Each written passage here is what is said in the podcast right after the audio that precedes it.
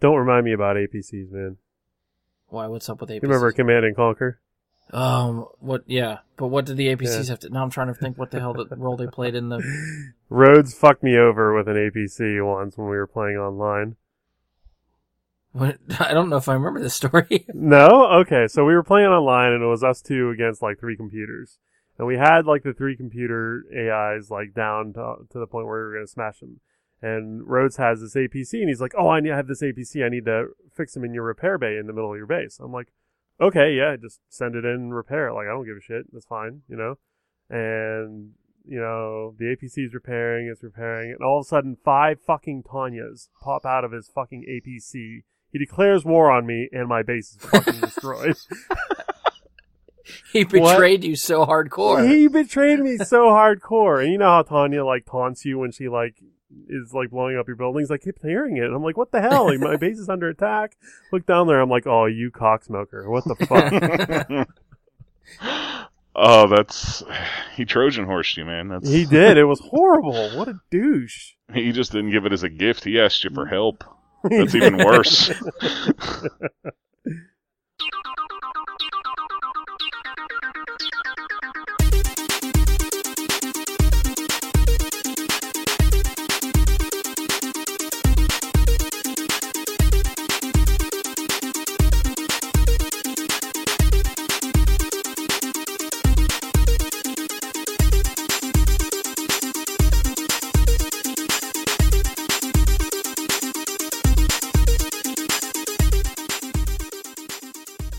Welcome to another episode of Bry Guy and his Super Friends, where we know any movie that features Tom Cruise running is guaranteed to make $100 million. I'm your host, Brian Labick, and joining me this week is Andy Stolz.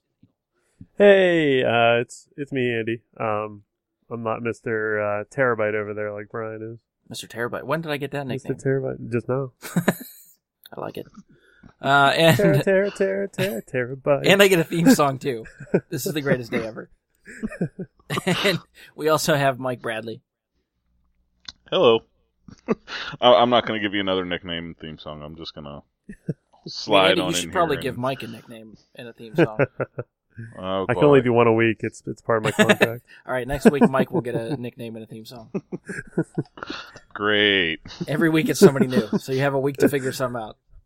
oh God, no pressure. what did I just set myself up I know. for? See, you're on record now. We expect this now.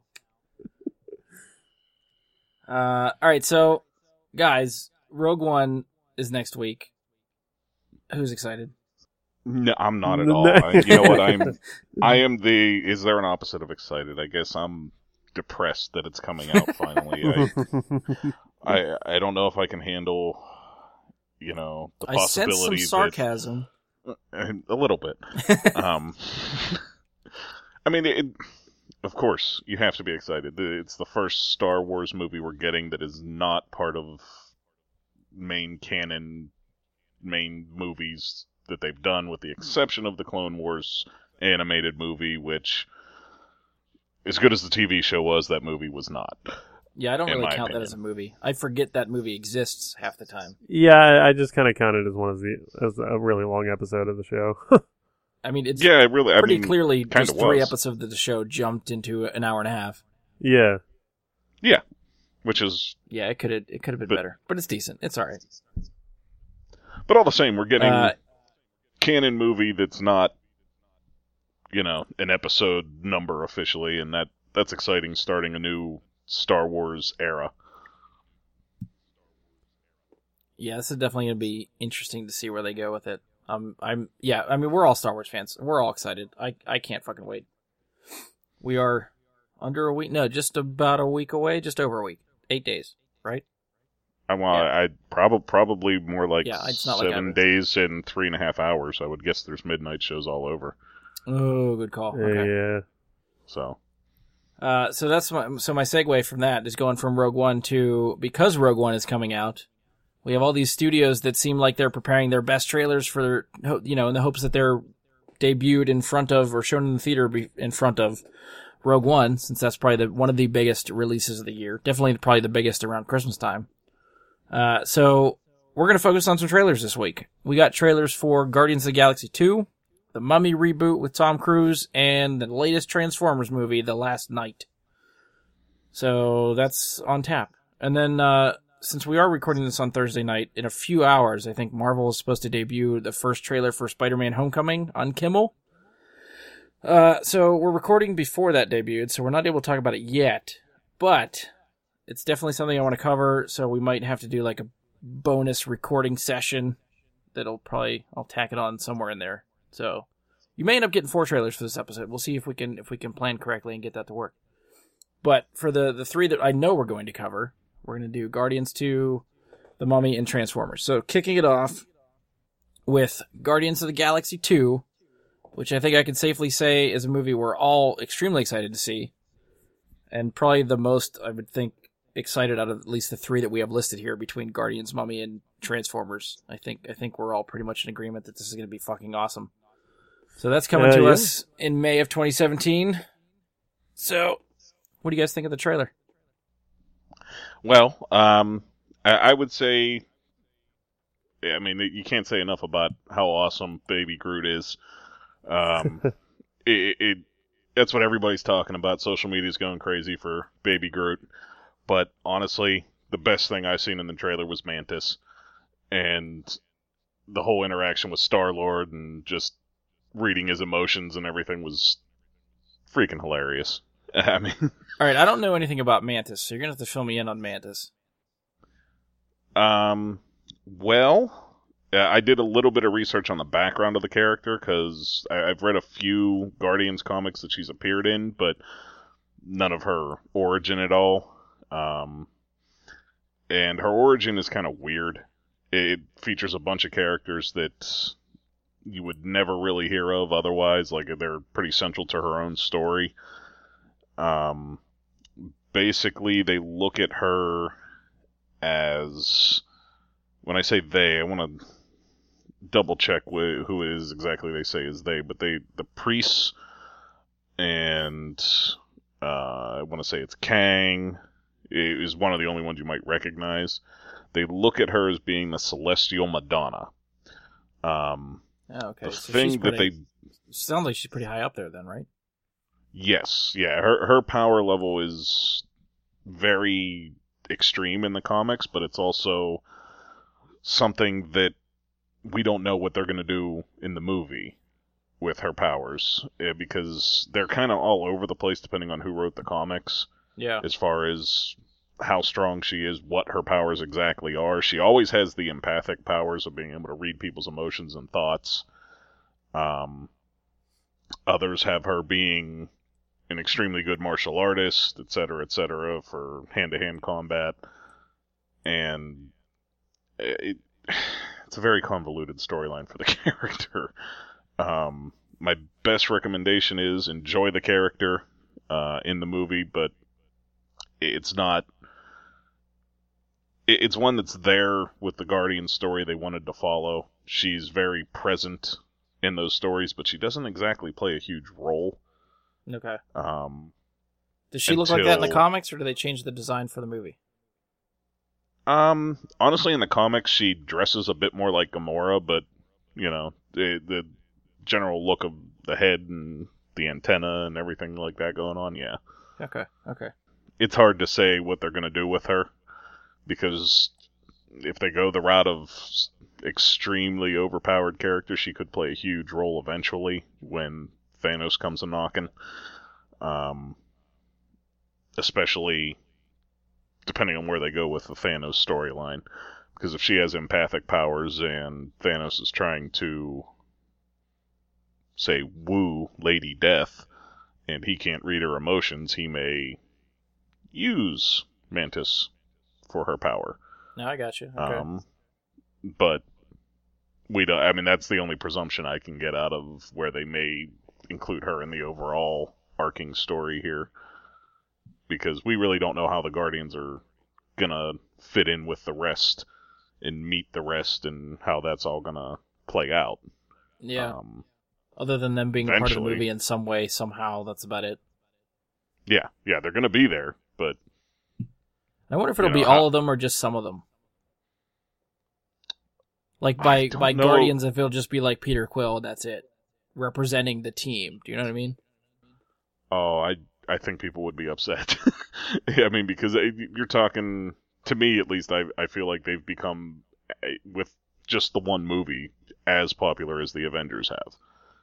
Oh yeah, they're up. You there. know, so no matter what, if you just include Star Lord, you're gonna have some people who really love Rocket and Groot pissed off, some people who really love Gamora, or Drax pissed off. It, you know, people were gonna want to see them as a team, and I think that was the whole point of the first movie too, wasn't it? That you know each individual was not necessarily all that great on their own, but when they worked as a team, they were able to accomplish incredible things. Yeah. Yeah.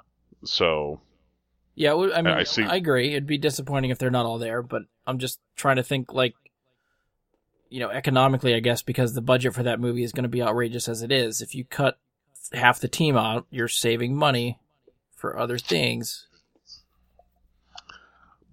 Well, they do have two movies worth of budget there. I mean, you're legitimately talking about two movies combined to make one story where the budget may end up being close to a billion dollars. I mean, I would guess that they're, they they may each get 350 or 400 million dollar budgets. Yeah, and half of that's going to go to they're gonna- talent. Right, because they need it. Yeah. They, because of the talent, they need it. So, I don't know. Yeah, well, I guess we'll just have to. Well, wait, we'll talk about that trailer when we get there in a couple years Oh, yeah. when that finally shows up. Oh, Um, yeah. Andy, what stuck out to you for this trailer?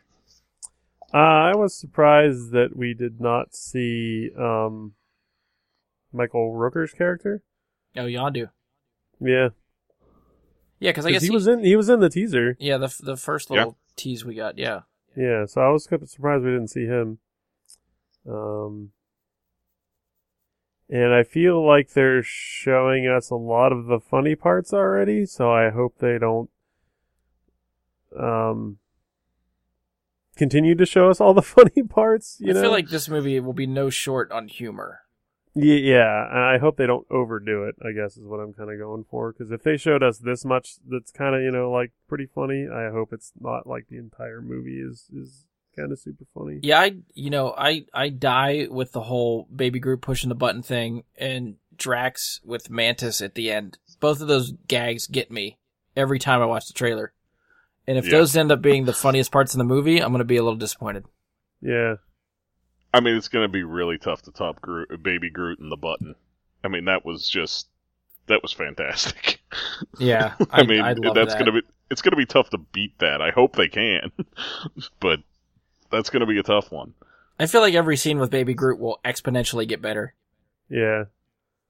Well, so I mean, is is Vin Diesel still the voice of Baby Groot? Do they just As far as I know, yes, Vin Diesel is like still change his voicing voice Groot. into like a child's voice or whatever?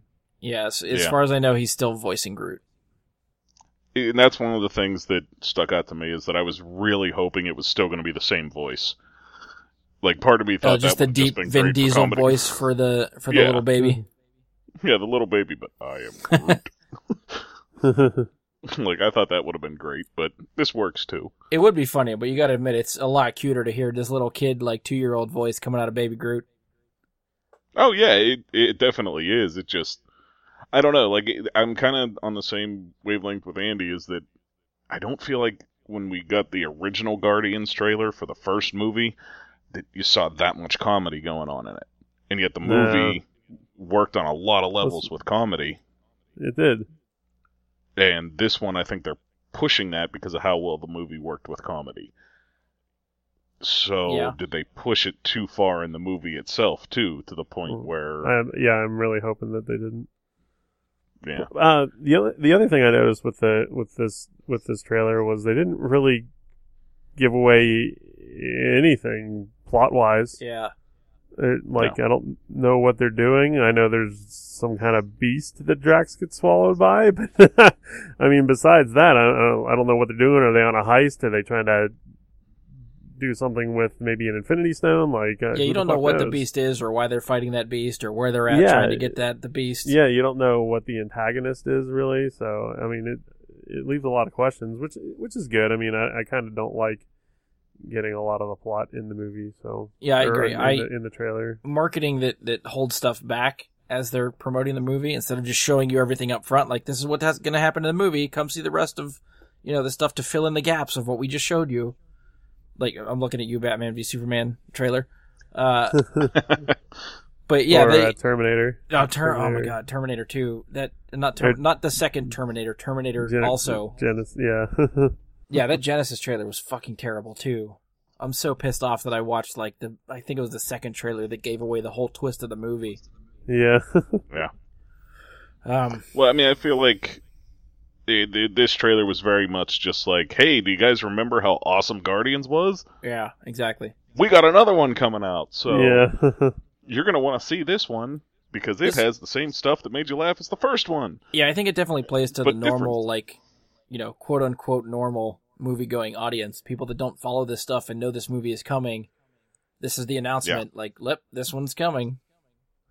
I, I'm just really hoping that they do not spoil whoever Sylvester Stallone is playing for this movie in one of the trailers. Oh, I did not realize that they cast him. Yeah, he, he's listed as part of the cast, and they casted him a while ago, but they will, will not list the name of his character. Hmm. Um, And uh, Kurt Russell's also in this, right? Yes. yes. Yeah, I But believe they- he's but- Ego, right? Yeah. Wasn't? Yeah, he's cast as Ego, the Living Planet. Oh, so it'll just be his voice. Well, probably an amalgamation of his face. Yeah, we'll have to see, I guess, what they what they do with the character if they interpret him differently or. I mean, for all we know, he could show up as some sort of alien humanoid thing just to be able to have Kurt Russell on screen. Yeah. Yeah, I mean, they they may have an explanation of how Ego came to be, you know, and they explain it away as originally he was a humanoid, and they tell some short story about it or something. I don't know. Well, I mean, he would But- have to have been humanoid at some point, right? Because he's supposed to be Star Lord's dad. Ego? I'm pretty sure that's what. Like, I'm pretty sure like you hear Kurt Russell was cast. They talked about Kurt Russell playing Star Lord's dad, and then you hear that Kurt Russell was playing Ego.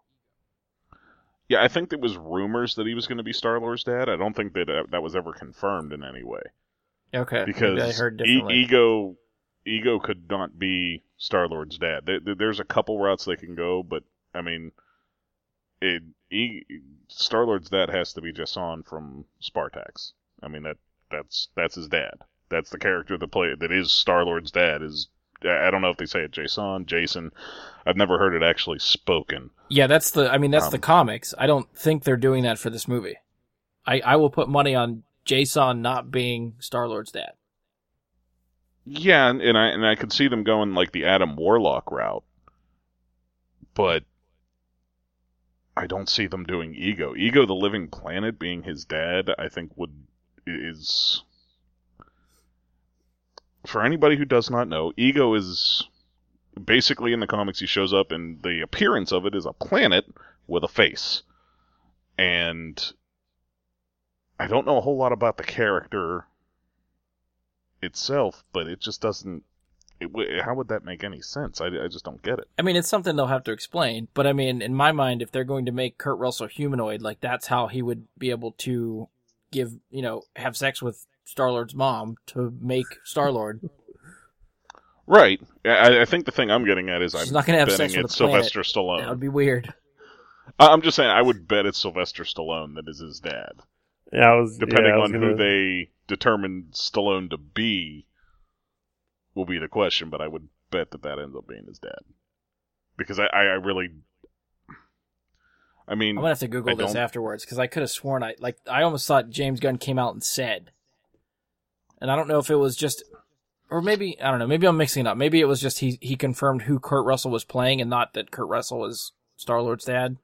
Yeah, I think it was they announced Kurt Russell and then they announced who he was playing, and then James Gunn was like, "Oh, and you get to meet the dad in this movie."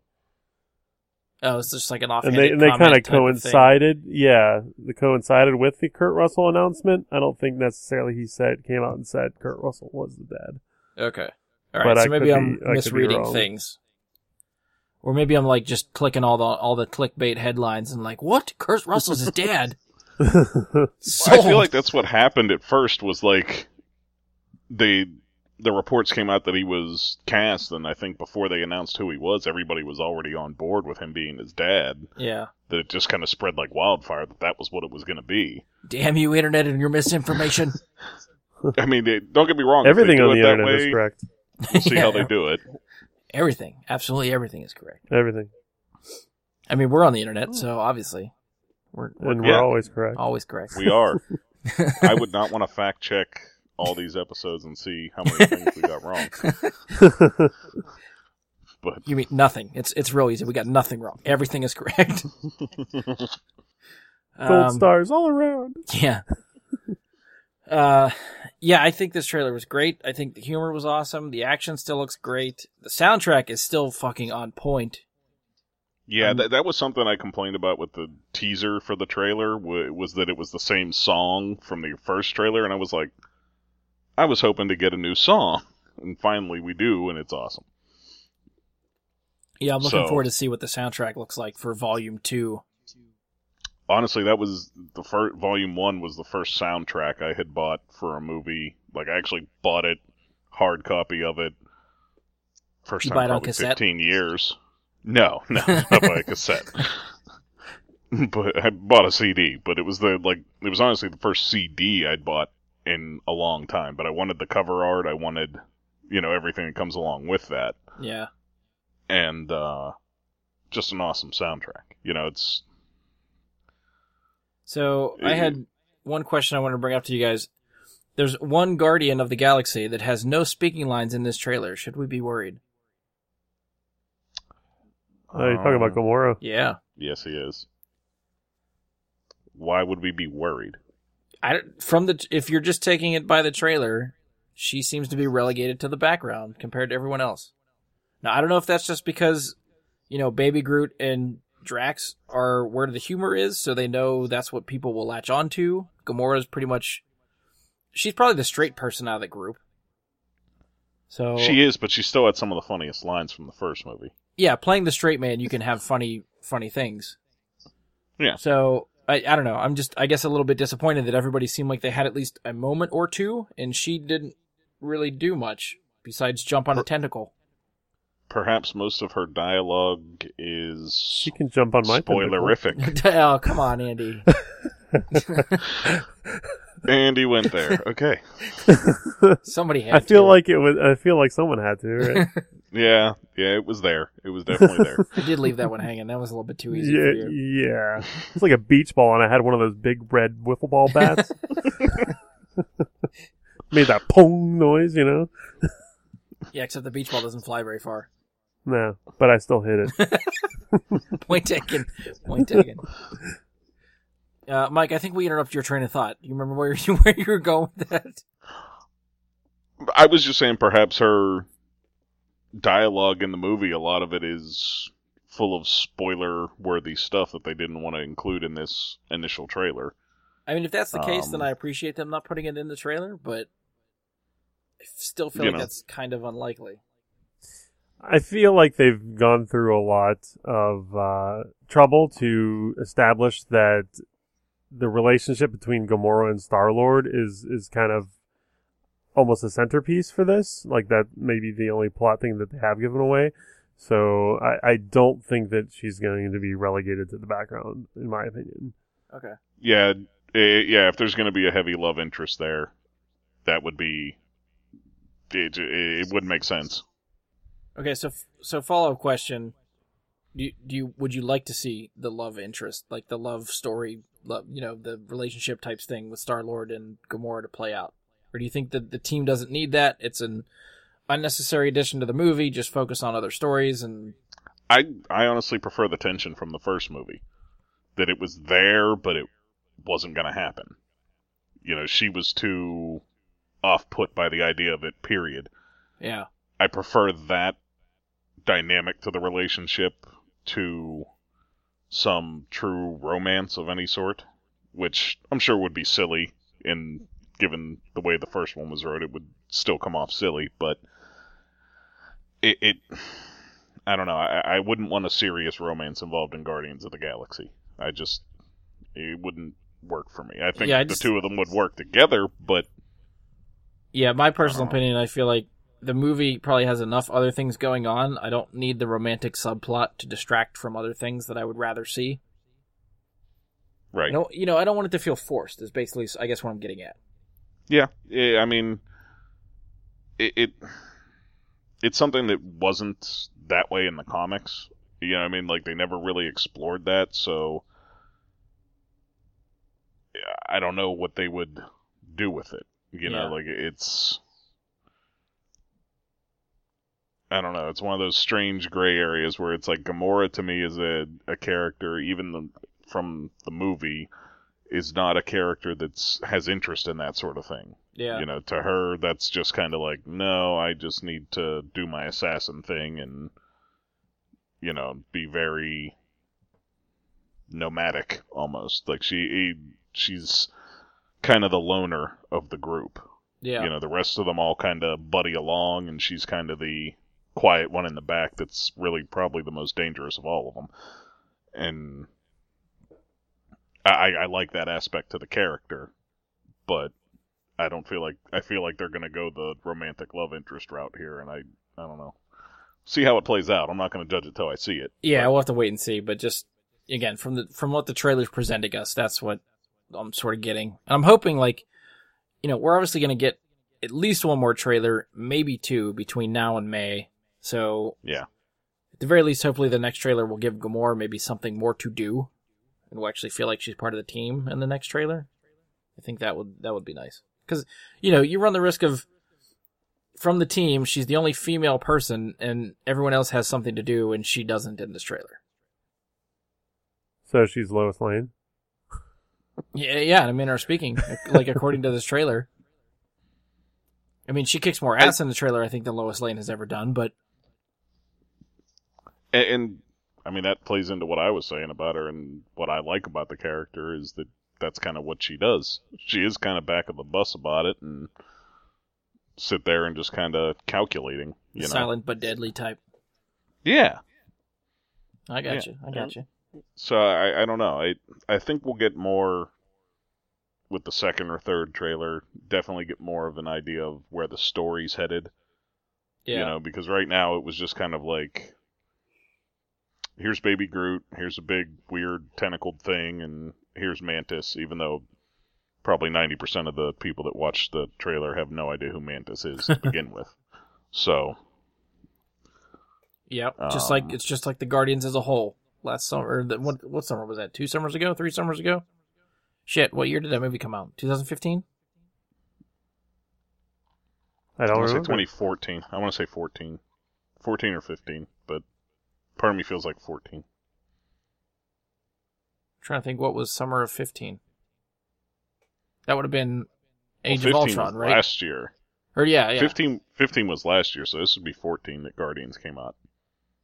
Yeah, I would have to have been. Okay. Yeah. Yeah. All right. So, I I totally lost my train of thought because I was too worried about the year now. um. Anything else for the trailer that stuck out to you guys, or we'll move on to the Mummy. Um, the monster itself. The I, I looked around trying to find any comic reference to what it was, anything like that. I couldn't find anything. Did you guys have any insight to that? Oh, the tentacled beast thing. Yeah. No, I got nothing. I have no. I just figured I- some yeah. alien creature I don't thing for random reason that they got to fight. So like an opening segment monster battle for the movie kind of thing. Yeah, it could Like- be. Guardians are back here. They're gonna kill a monster in the opening segment and probably get a superhero landing somewhere in there. Oh, you got to. Move on. After Drax gets eaten and then busts out of that thing, he's gonna land in a superhero landing. Yeah, yeah. And I, I probably will just tap my wife. Superhero landing. Superhero landing. Here ah, it comes. Oh, there Here it is. Comes. um. Oh, the the the shot that has Baby Groot on Rocket's shoulder. Like, come on, it's fucking great. Oh yeah, yeah. I, I love that. And Baby Groot has his own little uniform. Like, come on, It's so yeah, awesome. yeah. Little Ravager's outfit. Yes. Oh, it's great.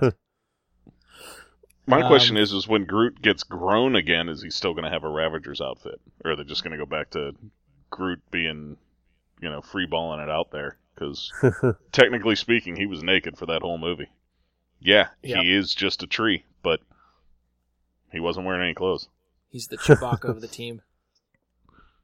Yeah, yeah, which is also kind of weird, but that's another topic for another day. Yeah, we we could we could probably start a category or some sort of top ten of like characters that should have worn pants in movies. Yeah, I mean, it my whole problem with that is that, like, you know, as a family unit, you go around and you have yourself and you say you have your wife and your kids. What doesn't wear clothes? The pet. Your dog, your cat, they don't wear clothes. So when you have a character who's part of a team like Chewbacca or Groot that doesn't wear clothes, they're kind of the pet. And I don't know that either one of them is supposed to actually be a pet, but then it gives that connotation that, you know, Yeah, I feel like calling them a pet would offend them. Yeah. It- well, I don't feel like you want your arms ripped out of the sockets. I was that was my next not comment. offend yeah. a Wookiee. That would be Chewbacca, and Groot would probably rip you in half.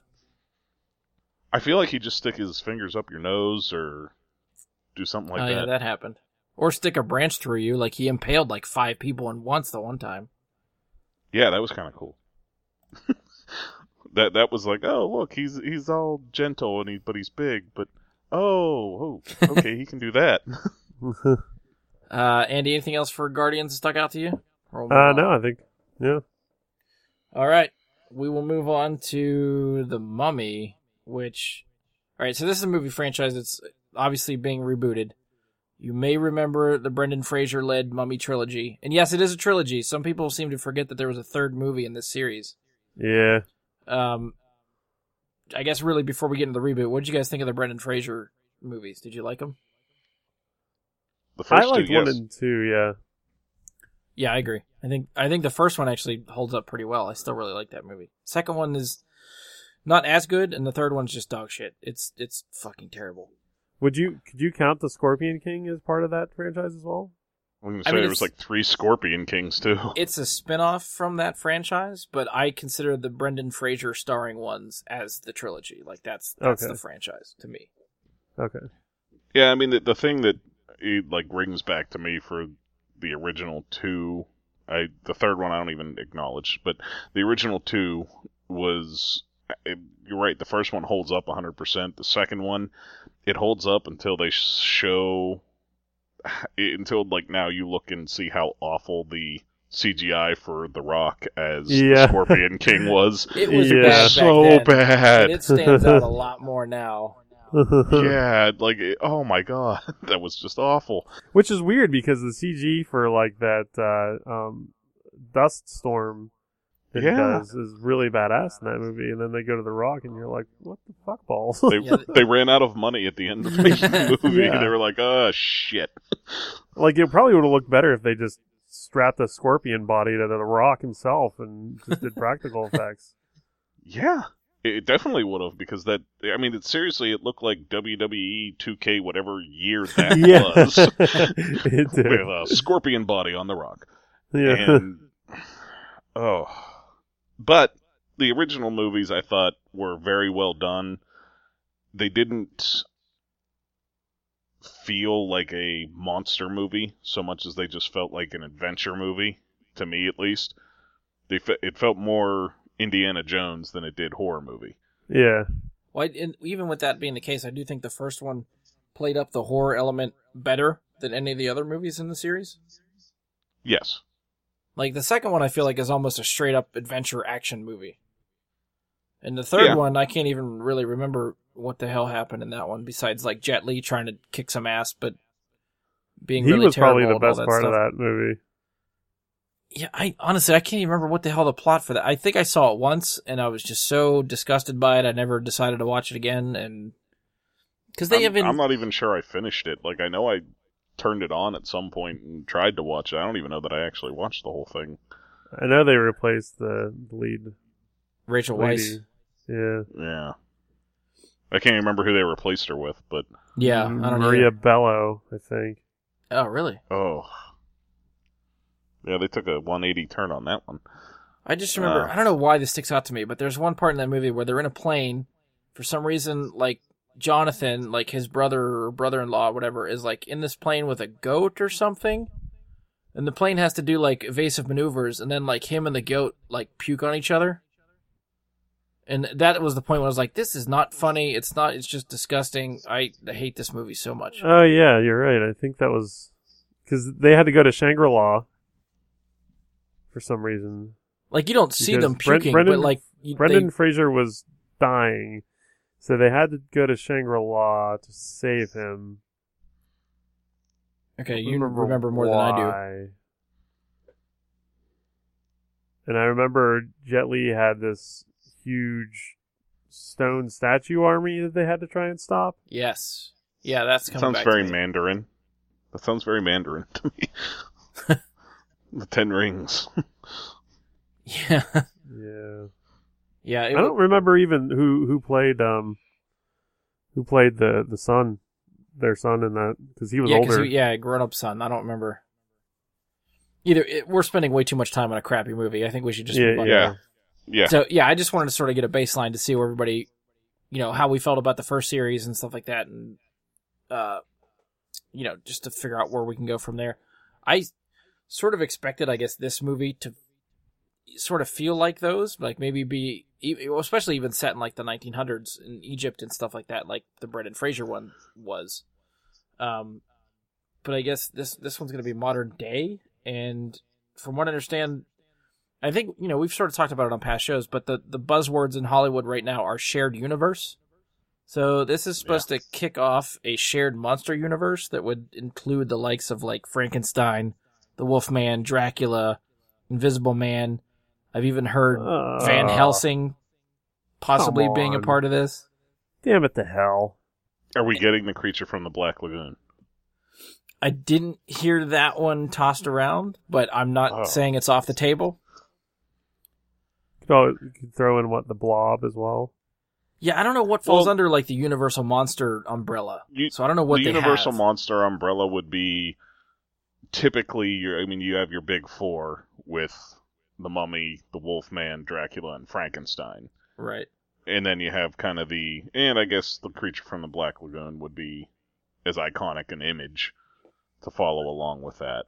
But then you get um, Bride of Frankenstein, and you get um, there's a couple others. I think you touched on the Invisible Man. Yeah. Uh, it, it- certain things also touch in, but I would say that the ones I would expect to see from their shared monster universe would be the major ones.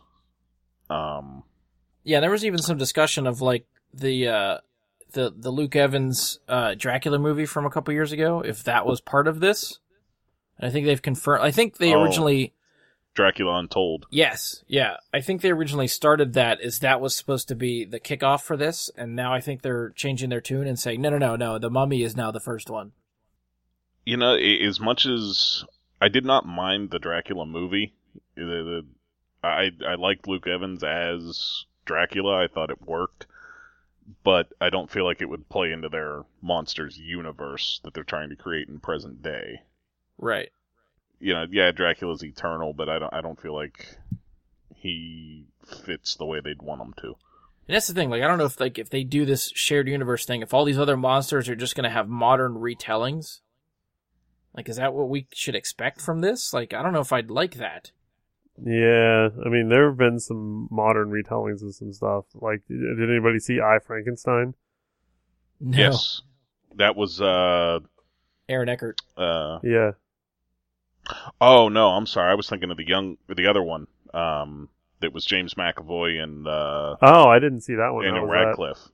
That? actually was not terrible, but it was not great either. Like it was.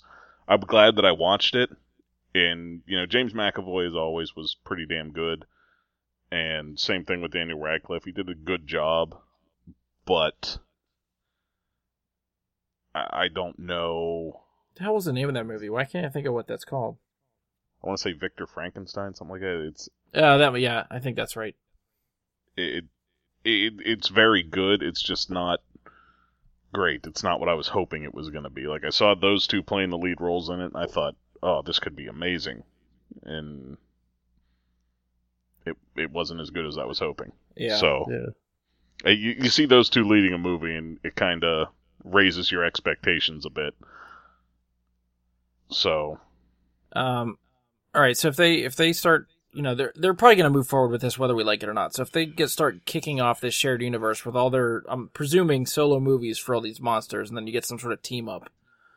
Like what the? A I'm trying to figure up, like oh what the hell do they do? Like what's the what's the reason for the team up? What who are they after? Like what? I I don't understand how this would even work as a shared universe. I would say the team up would be more along the lines of the heroes of the movies teaming up. So like Tom Cruise teaming up with whoever they cast as Van Helsing, with whoever they cast as this one, that one, and going to hunt them all down. Okay. I, I mean, that would be my guess because So Tom Cruise will not defeat the mummy in this because he'll have to hunt her down later. well, it, the mummy really just you just kind of negate the curse, you you know, and then the curse can be reopened. You know, like it, it just like with the Brendan Fraser movies, the mummy can come back. Right. you know, just kind of like unless Dracula's death is final. he Yeah, I can mean, the only back, thing- you know, the only idea that sort of came to mind was sort of like what you said with with like if Van Helsing becomes its own movie, like if they just if the if the shared universe Avengers style movie is just like Van Helsing sort of like hunting down all these monsters and and going for them. I, I, to me, that's the only way this has to work. Well, the, the other thing we didn't ca- talk about that is possible for consideration when considering that there could be Tom Cruise defeats the mummy here, but from the trailer, since I guess we're trying to talk about the trailer, Yeah, we're getting um, it it also appears quite possible that Tom Cruise may be the mummy. Yes, I was gonna mention that as well. Yeah, if you showed So- Tom Cruise rising from the dead, there's obviously something going on there. Right. So if he ends up this movie as the mummy, then that creates a franchise for them because they have Tom Cruise leading the way. Yeah, I think that's probably exactly why they changed their tune with the Luke Evans Dracula being the first one, and now we have Tom Cruise for the Mummy. So nope, this is going to be the first one because we need to lock in Tom Cruise for ten movies. Yeah. Holy fuck, ten movies. No, I don't know. I'm just throwing out a number. Yeah. I was gonna, I was hoping they didn't sign him for ten fucking movies. He's going to Good bounce back between this and Mission Impossible for the rest of his life. Lord. Maybe. Or, or Yeah. the better idea, he's basically just turning this movie into a Mission Impossible movie. So he's just playing Mission Impossible movies his entire.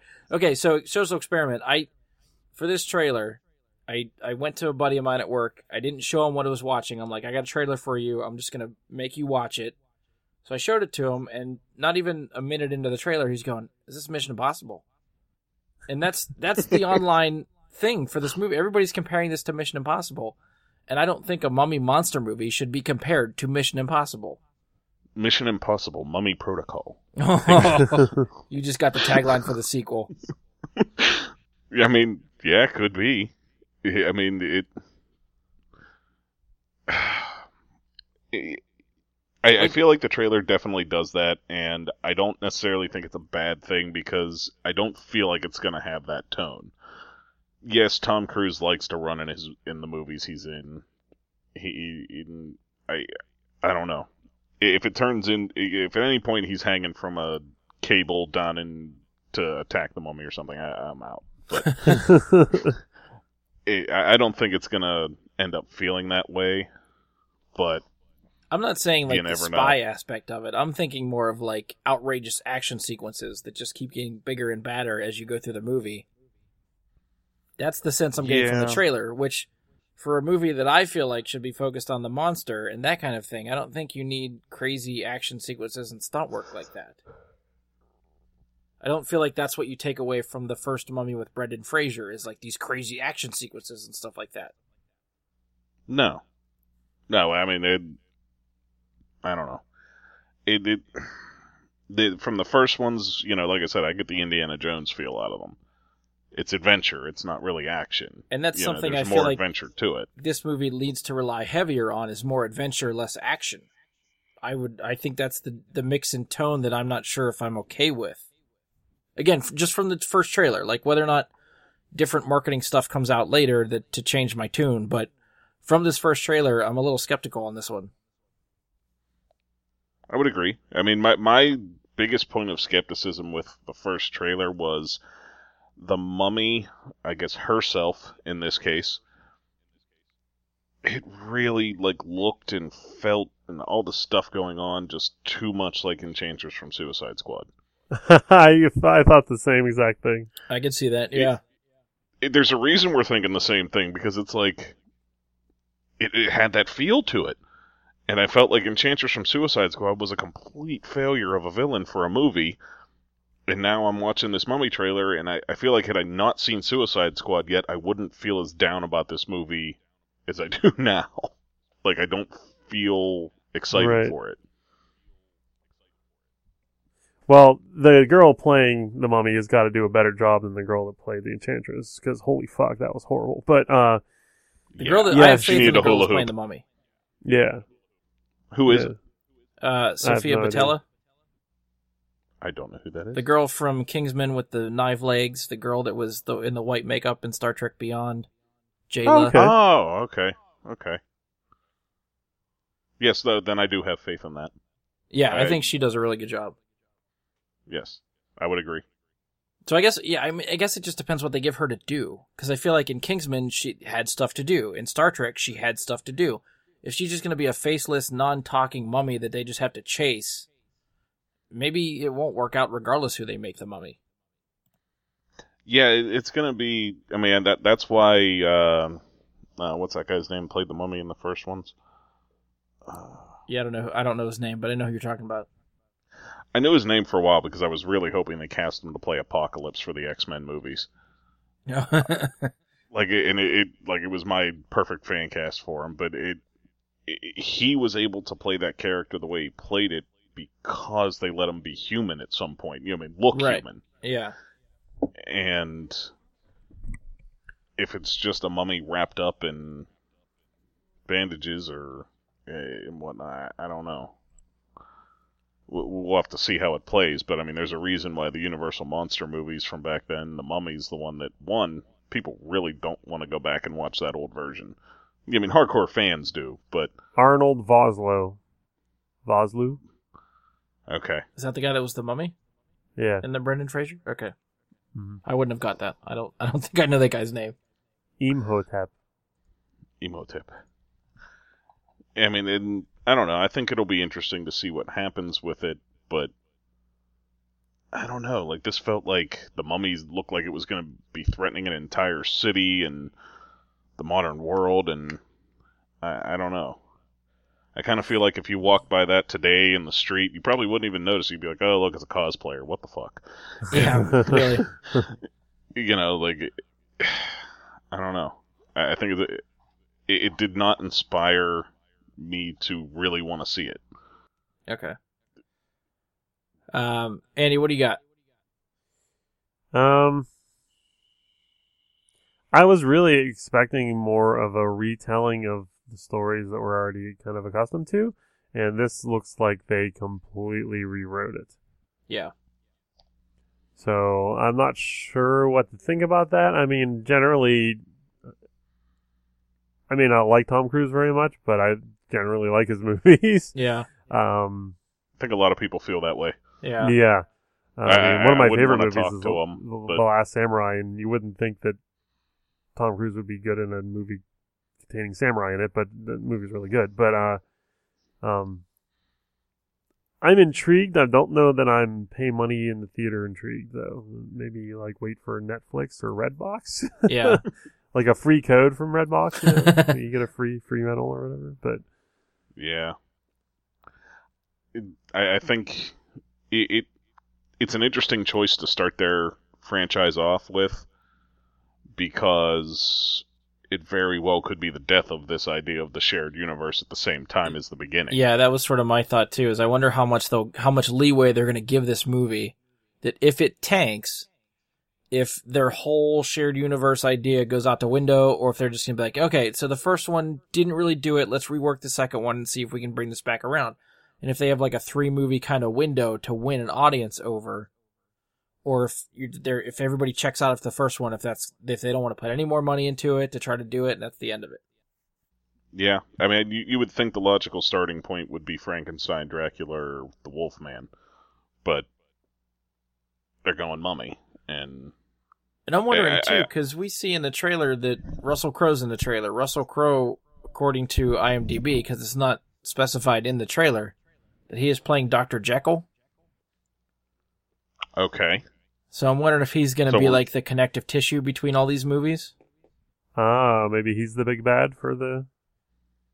Maybe not even the big bad, but just has a hand in like studying all the monsters or something. Because he seems to be in the voiceover of the trailer, almost telling, I'm assuming Tom Cruise of like "Welcome to the World of Monsters" type of thing.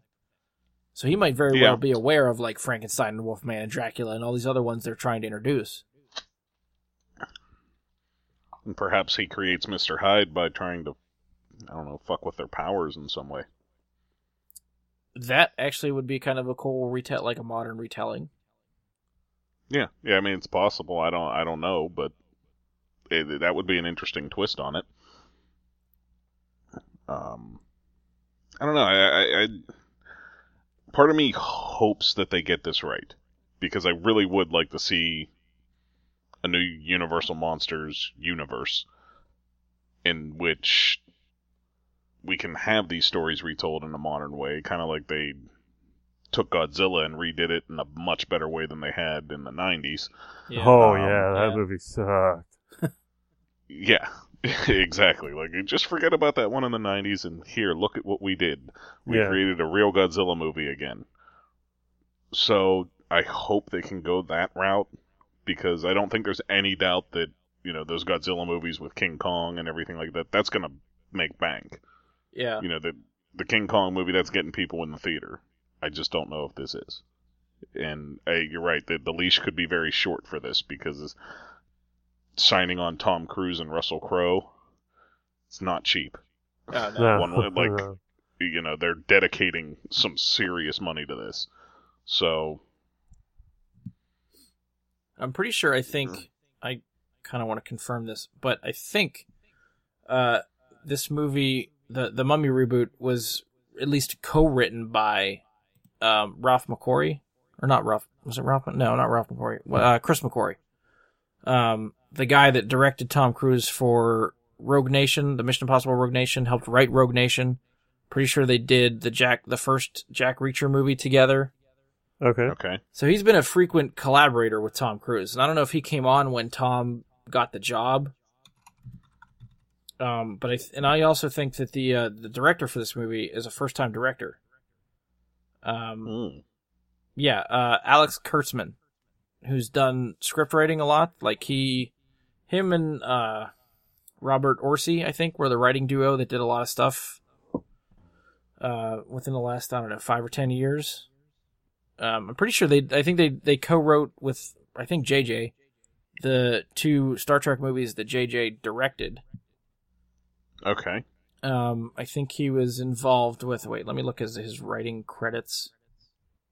So, definitely leaning more towards action then. Uh, yeah, he did. I guess he helped write Mission Impossible 3. He did the screenplay for Transformers, Transformers Reven- Revenge of the Fallen. I don't know if you can really write that up to him. I think some of those movies had a lot of Michael Bay input, so I don't know if they were any good. Um, yeah, Star Trek, Star Trek Into Darkness, Amazing Spider-Man 2 he was involved with. Um, So, some good and some bad. and he's he's got some TV credits too. Um, Alias, Fringe, Sleepy Hollow, Hawaii Five O. Um, but yeah, as far as director All credits, were pretty fairly popular. So yeah, I Yeah, I yeah. love Fringe. So, but Yeah, yeah, I you- think this is his first because he was actually on tap to direct Star Trek three.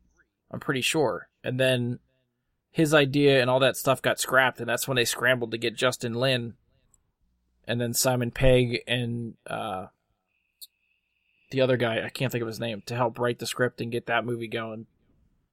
Because I think that was a big falling out with Paramount, so I guess he came over to Universal and is now doing Universal Monsters for them. But either way, for for him to get this kind of big budget movie as his like debut, like this could be interesting, and you know could be hit or miss for him as a director. Yeah, yeah, it's a big uh, undertaking to go to this extent in his first shot. Yeah, what would you do? Your fir- your Yeah. directorial debut, and you d- directorial I can't even say it directorial debut, and you have to direct Tom Cruise in a movie. Is he hard to work Um, with? I, I don't What? think he's hard to work with, but I think he like almost takes over the movie. Like he has a lot of input on stuff that he is involved in. Not even just input. He takes over. It, it's hard for Tom Cruise to play any character that's outside of Tom Cruise. Yeah. You know, you you watch him in movies, it feels like the same guy a lot of the time in the movie, which is it's a charismatic character, it's a fun character to watch and everything, but he really doesn't feel like a different character in the movies he makes these days, and it doesn't look like it's going to be any different from the trailer in this. We have we have Ethan Hunt hunting mummies. You know, I would take the crossover if they went that route. it would be no weirder than the uh, um, 21 Jump Street and Men in Black crossover. So oh, that's true. as far as I know, that thing is like stuck in development hell. As much as they want to say that they're working on that, I don't think it's gone any further. So I'm I'm kind of glad it got stalled out. But I guess in a few years, yeah, if this shared universe thing keeps rolling, we'll see what happens. that yeah, that would be strange. I think that I, I think honestly that would be worse than Mission Impossible and The Mummy. That, that would be way worse. You wouldn't Like, see get- Jonah Hill and Shannon, Channing Tatum fighting some aliens. honestly, I would love to see that movie if they just took those two and they made a new Men in Black movie and didn't try and make it part of the Jump Street series. Just I mean, I feel like that's essentially what they would and- do. Because Will Smith and Tommy Lee Jane- Jones ain't coming back. no, not for that especially. Yeah. So I think whatever's involved with that crossover has to be Jonah Hill and Channing Tatum. Oh, I know. I'm just saying, it, why have it be a crossover? Why not just make a new Men in Black movie? Reboot Men in Black with those two playing the lead characters and get Ice Cube in there somehow and make it work. And I'd, I- I'd be fine with that. Yeah, they should just do it as the crossover, like they all got promoted to the MIB offices, there you go. just so they can keep those characters intact and bring them into another franchise. Yeah. I mean, it, that would be something they could do. Yeah, God, be fun. what are we talking about? Yeah. Okay. Um, so anything else for the mummy, or we'll move on to our last one here. Nothing else. All right. Nope. Okay. Uh, so continuing with the uh, the shared universe theme, I guess. Um, Paramount is trying to do their best with their quote unquote most popular franchise, Transformers. Uh, so we've I'm pretty sure we've talked about it on the show before that at one point after Transformers 4, which was Extinction, I think, uh, they Paramount assembled like their own Transformers writing team, which I think consisted of close to like 10 people. Uh, and they like got them in the room for like a month or so and just tried to map out what a shared universe with Transformers would be. So that would include like sequels and spin-offs and wherever they want to take different characters and whatnot. So for better or for worse, this franchise looks to be coming annualized. We're getting Transformers The Last Knight next year, which is essentially Transformers 5. 2018 we're getting a Bumblebee spin-off. And then in 2019 we're supposed to get Transformers 6. I don't think they've announced anything else yet yet past that but there are more spin-offs and other sequels definitely being planned. I've heard them even talking about Transformers 7 at some point. So sort of I guess really before we get in the trailer, like where do you guys stand on Transformers? Not the movies, but just like the brand, the toys, comics, cartoons, all that stuff. Are you, are you guys fans of the Transformers? used to be a huge fan when I was younger. I was GI Joe kid. No Transformers, Yeah, all GI Joe. Yeah, GI Joe, Ninja Turtles, and X Men. I, I that that- that was my stuff as a kid. I I mean, I probably had a couple Transformers, but I never really got into it. Okay. Yeah, I never. I don't think I. I must have missed the Transformers train. I think that was a little bit before my time. I know that uh, Mike Romano. If we would have had him on here, he's a big Transformers guy too. I was kind of hoping he'd he'd help us out for this one. Um. So yeah, I don't know. I get you know since we're all sort of like almost like fair weather fans maybe of the of the Transformers stuff. Just where do you guys feel about the movies?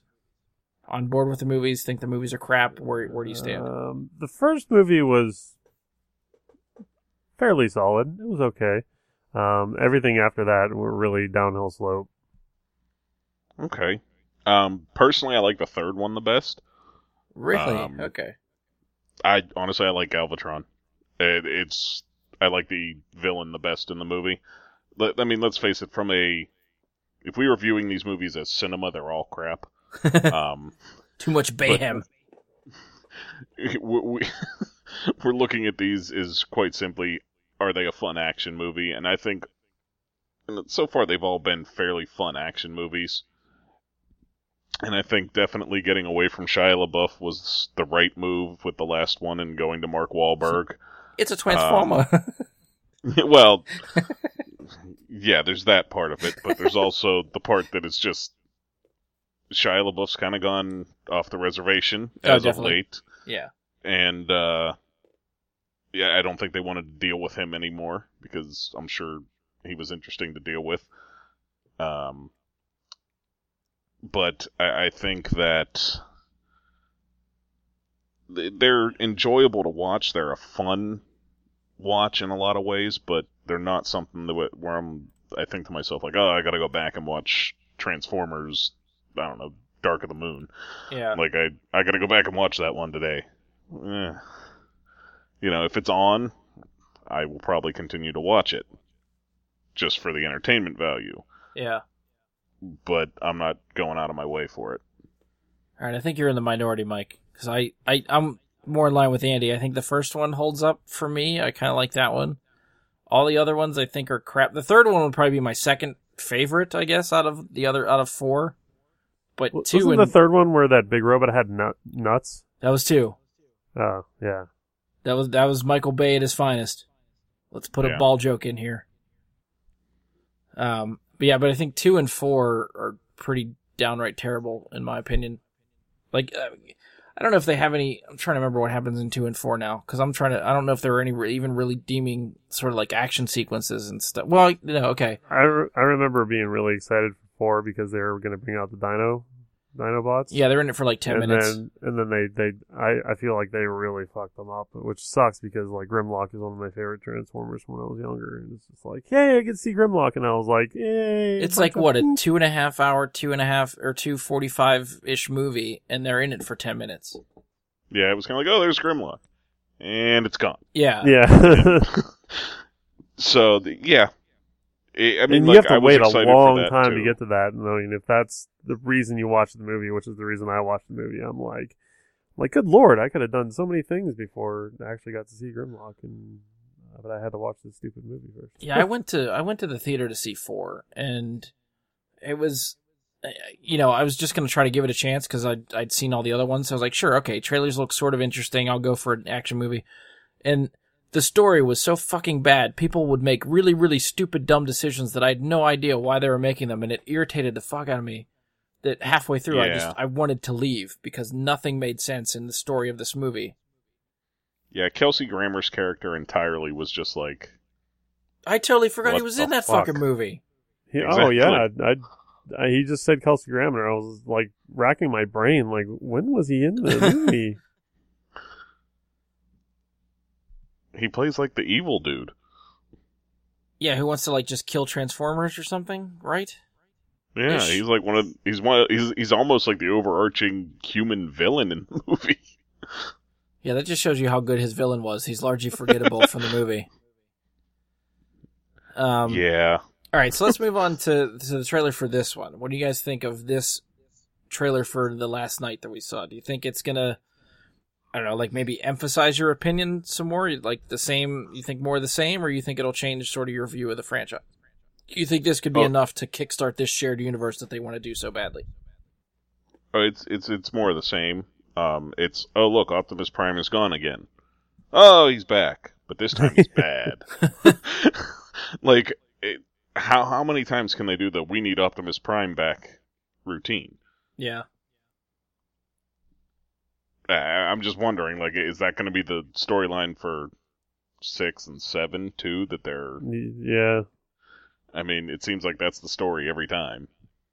It- it- the trailer was weird too to me because it seemed like they were getting out, giving off this really medieval feel to begin with like the fire archers and that dragon, and like wow, they really are going to introduce like um, King Arthur to this, you know. And then they went Transformers completely, Yeah.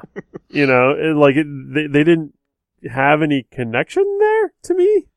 Well, Oh, here's I what- was surprised that Anthony Hopkins is in it. Yes. Yeah. I don't know why the Yeah. hell he how they got him to uh, sign yeah, to this. like maybe he was Yeah. contractually obligated for that for that for a Michael Bay movie or something. I don't fucking know, but he wanted to sign up for his own Michael Bayhem. you know, I like he was- explosions. I'll sign here. You know, That's pretty much it. Maybe he was bargaining to be the voice of Splinter moving forward. Uh, you know, it's, like I, I, I don't know. Like it, Put me in a Turtles movie, but first put me in this god awful Transformers movie. yeah, he's like, all right, I'll do that if I can be Splinter. I, I, you know, I don't know how they got him, but I think it's awesome that they did. yeah, It is a mean, that redeeming was factor like- for the movie, yes. Yeah, big time. Um, it's still not gonna be the hook that draws me into it, though. Yeah, Andy, going back to what you were saying about the medieval stuff, I feel like since they're setting up like these spin-offs and all this other crap, they might like sprinkle some breadcrumbs like for different time periods, and then it's like, well, if that catches fire with people when they see this movie, let's just make a movie set in that time period with Transformers. So if you really like this medieval section that they're going to do, maybe King Arthur esque, we could get a total Transformers movie about King Arthur in the medieval times.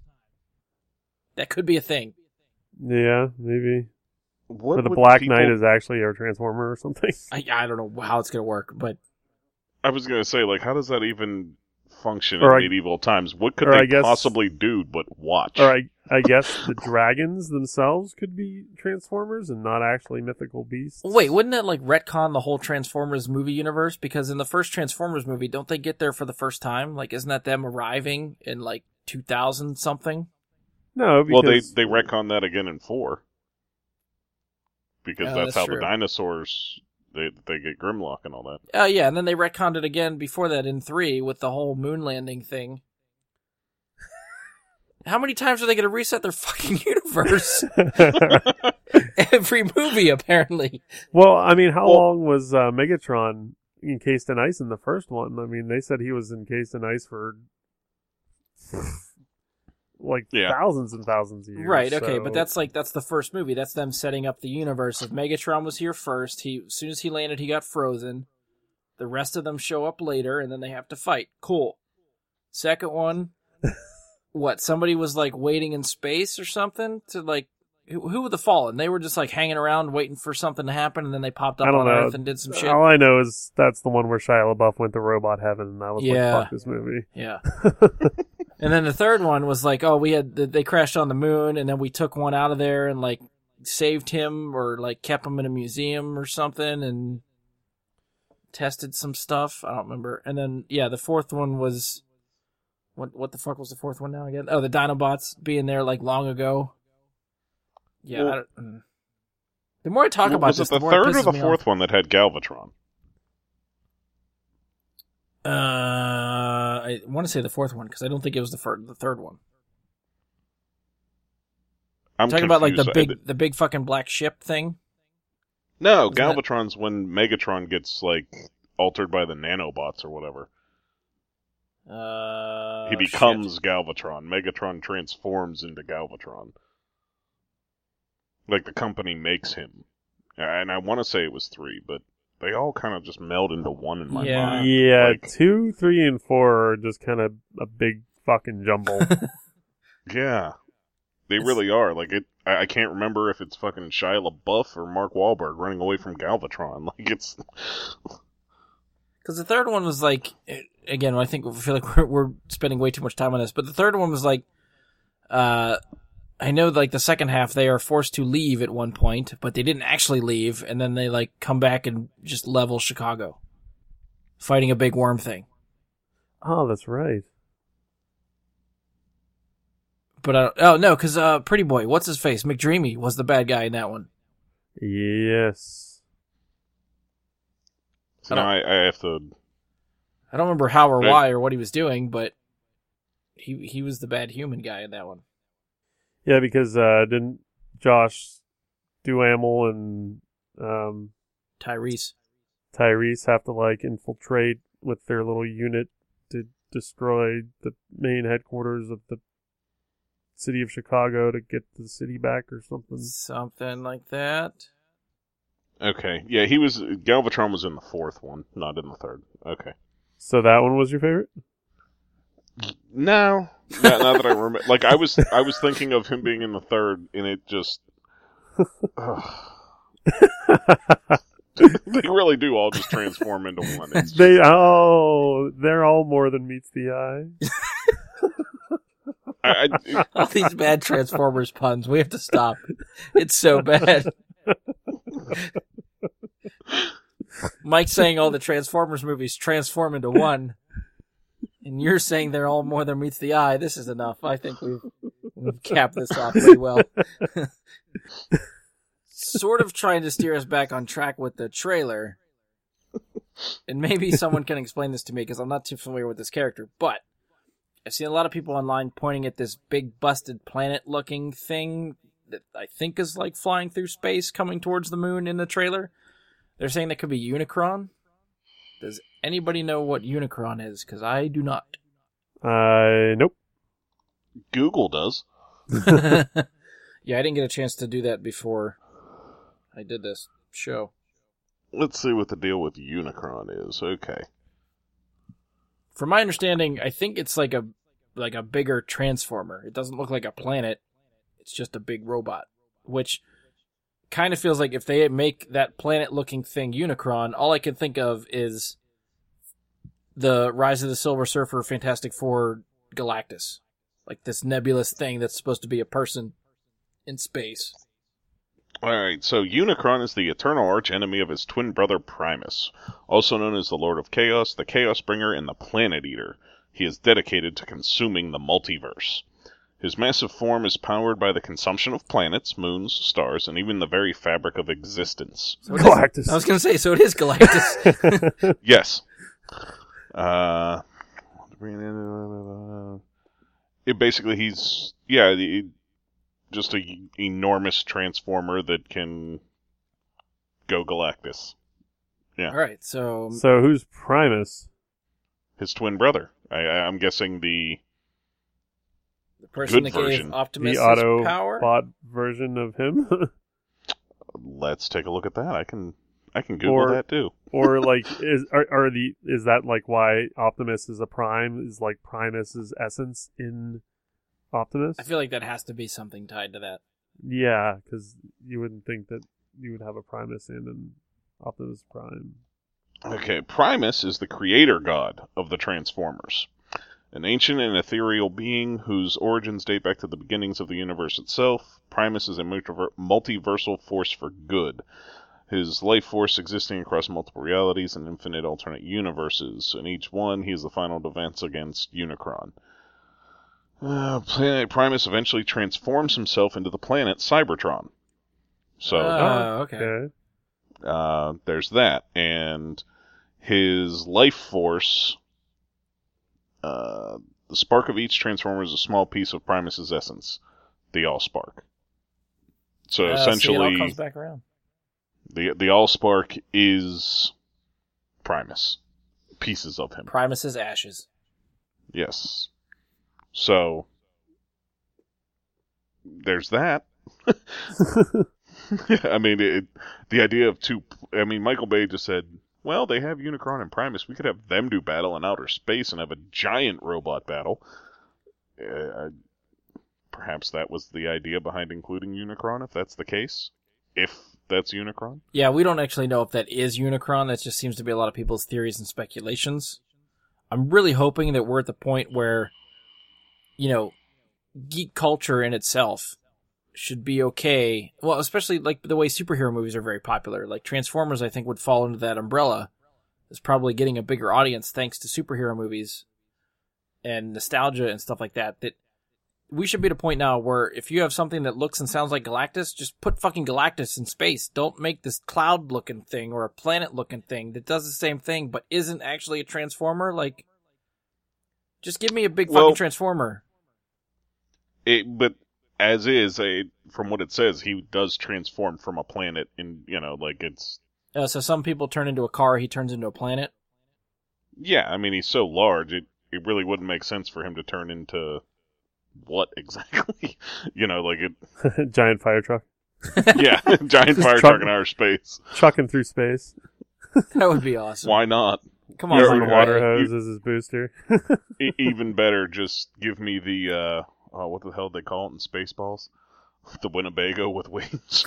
Oh yeah. just give me a giant one of those, or or even better, uh, what was it? The Mega Maid. Mega Maid, yeah. She's gone from suck to blow. I mean, Uh, Why not? That's the scale we're talking about. Is Mega Maid, right? yeah, yeah. And they did that in the enough to Suck the air like- out of planet. come on, let's make something like that now. Yeah, I agree. That's how he can devour planets. He sucks them up in the vacuum. Like, come No, on. that's his, that's his maid Consuela. no, no, no. this thing's writing itself. Uh, all right. So, final question: Will you guys actually see this movie Transformers la- the Last Knight in the theater? Negative. Is this trailer enough to get you in there? It, no, Negative. I haven't seen a single one of them in the theater. So None at all. Okay. Even though None, you were yeah. seemed to be the the higher proponent for these. Yeah, I saw the first one in the theater, I think, and I saw the second one, and that was a mistake, and decided not to see the third and fourth. I think I'd seen all of them in the theater. To tell you the truth, Holy hell! I, I I'm a theater goer. I like seeing stuff in the movie theater, so I'll usually give it a try. Yes, as am I, but man, two sucked, Two was yeah, two was bad. and I was like, I'm not making that fucking mistake again. Well, I'm always hopeful that like they'll improve. And after four Well, movies, yeah, I'm and not then after sure I if they're gonna watched- improve. Then I watched three on Netflix, or I don't think Netflix was around at that, uh, maybe like on demand or something like that. And I was like, "Yep, glad I didn't see this in the theater." and then I saw the fourth one. I'm like, "Yep, glad I didn't see this in the theater." they go on way too fucking long. If he could trim them to two hours, I might be able to a little bit better. But that last half hour is like, oh my god, it's just an extended action sequence for no reason. yeah, it, it it really does feel like an action sequence version of Return of the King. You know, it, it just it's like oh he's dead, but no he's getting back up. All right, let's do this again. it, it they definitely drag on way too long. You know, for something with an epic and thorough storyline, a long movie does make sense. For something with a storyline of robots are going to battle each other, we don't need two hours and thirty minutes plus for Just these things. It Cut just- out the human characters. No one cares about the human characters. We want to see robots kick the shit out of each other. Exactly. Give us a Godzilla movie where they just kind of kick the human characters as they're Yeah. doing what they're doing. I mean, that would be fine. You could trim those movies down to an hour without the human people in there. All the same, think about the crossover potential there if they could get that through. Godzilla, King King Kong Kong, and and- Transformers. Yeah, why not? Although I I don't think the Transformers stand much of a chance, but I think it would be great. Yeah. Give Be- it, give be- it time. you know, If if the Oh, yeah. trans well no, because the Transformers aren't ever going to not make money. For some No. reason, Transformers Four made over a billion dollars. It was like the only movie that you're the first movie the year it came out that hit a billion dollars. So Transformers Four made a billion dollars. at least, Yeah. it made over You're that. fucking with me. No, they The they fuck. they are those critically movies panned, make bank. and yet they make. I don't know if it's like just uh, international. I think a lot of it comes international, but God damn it, those things. They're, Oh, Chi- China plays one of the biggest markets for movies. Period. I mean, they they their movie markets three times the size of ours. Oh yeah, and I think they just devour And- these Transformers movies. Yep. Yeah, I mean, it, I think domestically it did not do that great, but internet it's kind of like Avatar. Avatar did great here, but internationally it did like triple what it did here. It- you know, certain things just pop off uh, in Asia that make crazy money. Yeah, I'm trying to look But- up some of the some of the numbers here. Uh, Age of Extinction. Yeah, okay. So Age of Extinction domestic did 245 million. Foreign, 858 million. My God. So it's Yeah. 1.1 billion dollars. I would bet foreign it probably outperformed The Force Awakens. Oh yeah, definitely. Yeah. Let me, let me try. Force Awakens is like the highest grossing movie ever now, but Third highest, I think. I thought it was I thought it well, it didn't beat Avatar, I don't think, but Didn't beat Avatar and it did not beat Titanic. James Cameron still has the first one and two highest grossing movies of all time. I I will consistently still call bullshit on all of them. Um, it- not Avatar necessarily, but it, Gone with the Wind technically is the highest grossing movie ever because it's been re-released in theaters around the country for almost a hundred years, and it's just continually made money. But it's not noted in the same way. It sold more tickets than any ever. But the reason it pisses me off is the re-releases. What did it make when it first released? That that's what matters to me. The, the re-releases of Titanic that they've made money off of just kind of drive me nuts. Well, I'm, I've been a proponent for I don't care because you have to adjust for inflation every time, you know, every couple years for movies that make money. I think you just need to base it on ticket sales. How many tickets does a movie sell? That is Yeah. your your baseline, and that's what that's what we should be counting for. What is the best movie of all time? Wow, best movie of all time. I don't think, but Well, I mean, the highest like I- ticket sales is to, to get that ranking. I think I agree because with a movie ticket price now. One back in the day, you went in there was one price. yeah, There was not, oh, do you want to see it in regular, in 3D, in IMAX 3D? How about IMAX 3D with a D box? Yeah. You're at like a $50 movie ticket, and like it. How many of those sold that amped up the price on all of this? So, Uh, so I looked up Force Awakens. It did make 1.1 billion international. oh shit. 124 million came from China. That's it? Yep. That's not much from China. 163 from United Kingdom. I think those are the highest for foreign. Germany did What did it- 111 million. What did it end up doing total? Total foreign or total Total, total. foreign and total total is 2.0 billion. And that doesn't put it above Titanic? Uh, you make me look Because I thought Titanic. Titanic was just concerned with domestic going above Aven- Avengers. When they re-released it, James Cameron just wanted to hold the top two spots, so he re-released it for domestic. Titanic I was- is one point or two point one billion Really? worldwide. Yeah, wow. yeah. So it's so its Avatar was I think close to three billion. I think right. It was like two point eight or something. Yeah, Avatar was far and away. It just surpassed everything. Didn't Yeah, two point seven billion for Avatar. Titanic's two point one. Force Awakens is two oh. I think Avengers Yeah. is still number four. Uh, could be. 1.5 billion. So I don't know if maybe it's not that because it was number three at one point. Yeah, it was when it first like. once yeah, it so Force Awakens would have would have took the third spot and pushed it down to four. So it's got to still be number four all time. Are you sure about that? Uh, no. oh, actually, Jurassic World probably made a shit ton of money. I wonder where that's at. Yeah, I was. Uh, you're right. Jurassic World beat it, 1.6. Yeah. Okay, now that we've gone down the box office mojo rabbit hole, I think it is time And to wrap this one up. You got something else, Mike? Good.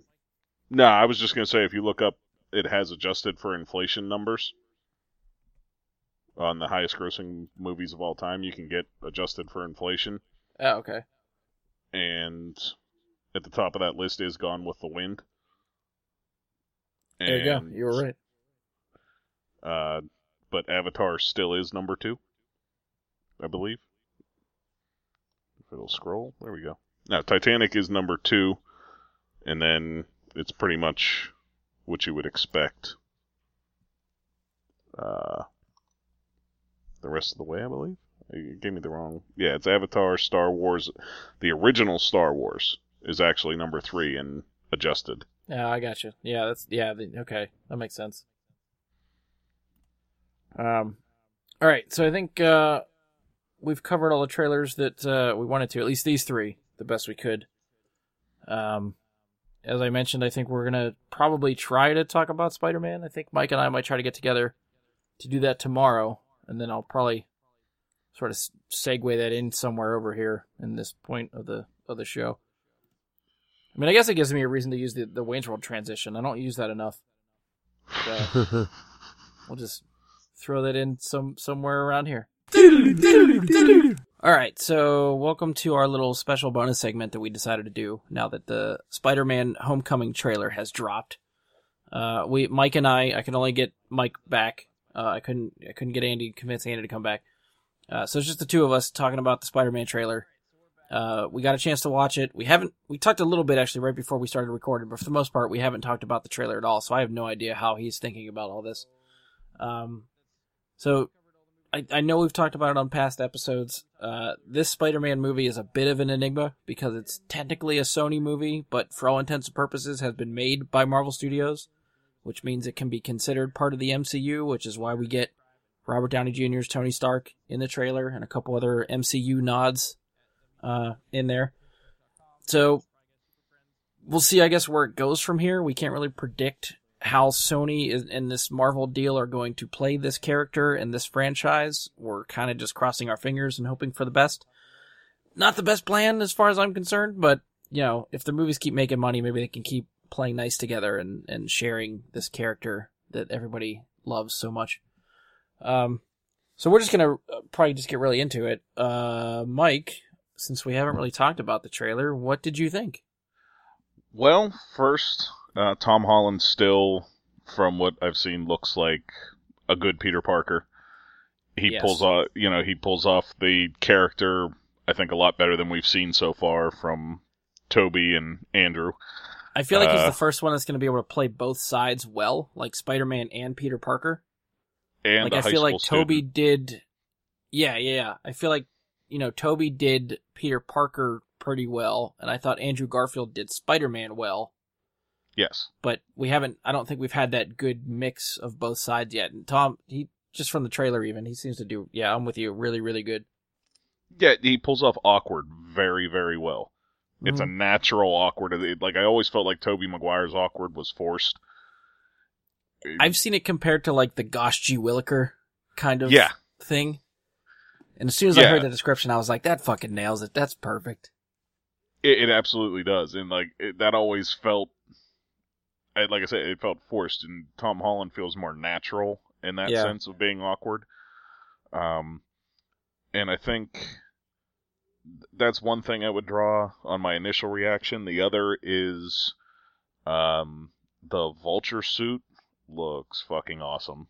Um, Okay. you know, there like go. that was a concern I had. You know that we haven't got to see yet what the vulture suit was going to look like. You know, we knew it was Michael Keaton. We didn't know, you know, what it was going to look like because the vulture in the comics does not have a suit. He just kind of is a bald, ugly guy with wings. Um, Well, he has some sort of like armored type thing, right?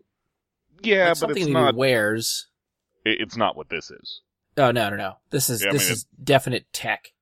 Yeah, yeah, it's definitely tech, and it's definitely nice that they threw in the fur just for Yeah. the nod to the comics because that's part of the Vulture's character. You know, it's there. It's one of the iconic things about how they drew the character was that fur neck lining.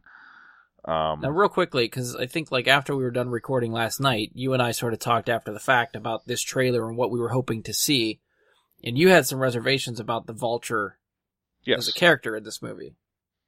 So I didn't know I- if I this trailer sort of won you over a little bit more for that.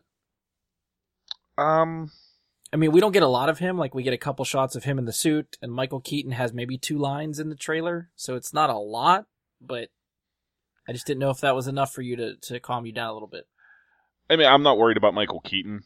I'm never worried about Michael Keaton pulling off a role. Like that's not that wasn't my concern. It was just my concern that you know the first chance we're getting for a Marvel Studios made Spider-Man. My concern was that we were just going to get the Vulture, and I guess the Shocker is going to be a villain in this movie as well. But Yeah. I just kind of felt like for the first time through, I really wanted it to be a a big bang of a villain. That you know, don't get me wrong, the Vulture is iconic in Spider-Man's universe, but they're he's still far down Spider-Man's list Yeah. of villains as far as the most iconic villains he has. And you know, I think we had talked that we both kind of wished it had been Venom. Um, Yeah. Yeah. and something we didn't talk about and that has always been my dream Spider-Man movie since they have started was Kraven the Hunter. Um, a, a, Kraven storyline just plays into such a great movie if they do it right. Um, And that's a But- villain they haven't tapped yet, like on any of the Spider-Man movies, the Sony ones prior to. So I feel like he's just ripe for, you know, like he's waiting in the wings to be used by someone.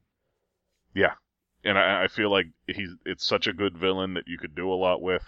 So I mean that was really my reservation was just that I did I wasn't sure about the Vulture, and I'm still not sure because you know the tech part of it is interesting, and we're gonna have to see how they explain away the tech. I, I have a hunch on that. Um, I, some of his, like the, there's a little piece of his wings that almost look like repulsors. right, but we know Stark is not making the Vulture's armor. Like we Right. we know that, and we know that the only other person in the Marvel universe we know that can pull that off is dead. I do believe because Ivan Vanko did not survive Iron Man two, correct? Correct. So the the question comes, where's this coming from now? Well, the other Um, like arms dealer that's still around in the MCU is Justin Hammer. That's could true. be Justin Hammer in Ulysses Klaue there. Oh yeah, yeah. Um, uh, but what I will say is, for those who wish to have a little bit of a spoiler, I'm not going to get into what it is, but look on the IMDb page, scroll down a little ways for the full cast. You'll see the inclusion of somebody there that uh, is more of an explanation for this. I won't get into who it is, but um, it, the- the presence of the character got me very excited for the movie, more so than even the Vulture and the Shocker could do. It, bringing the character in that they're bringing could have massive repercussions for the entire MCU. Um, okay, okay. and I think that is just awesome that they're doing it. I have my reservations about the person they cast though because I've literally never heard them before. Um, Well, that could so- go either way. Then it could be really awesome or really bad. So we'll have to just wait and see, I guess. right. It, it, it just you, the guy does not look like the character at all. So, eh. but nonetheless, it's out there. You can go and look and find it. I'm not going to spoil it on the show here. Um, but where and, and nothing says that that's actually. I mean, it, it's the answer for it. But the the, the the tech alone is. It, just looked badass to me. Like when he just pops the wings out and comes to a stop, coming straight down at the screen.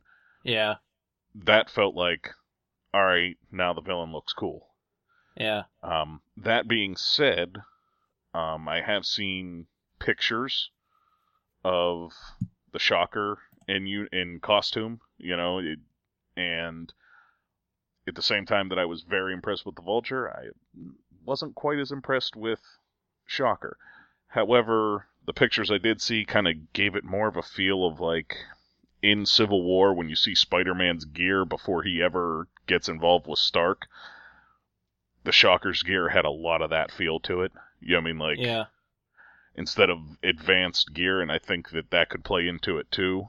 That perhaps Vulture and this other guy um, find Shocker and kind of give him a bit of a boost um, in terms Yeah, of what seems- he's capable of.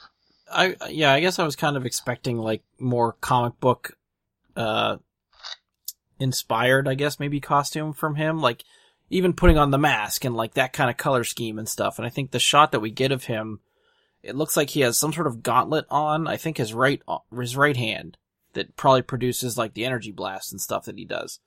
But other than maybe like his forearms and a little bit up to his uh biceps and stuff like that that kind of color scheme for the character that you're used to is about it. That's the only thing that sort of seemed recognizable to me. had some tinges of yellow and stuff in there. Um, let me see. I, I can send you the pictures I found of it.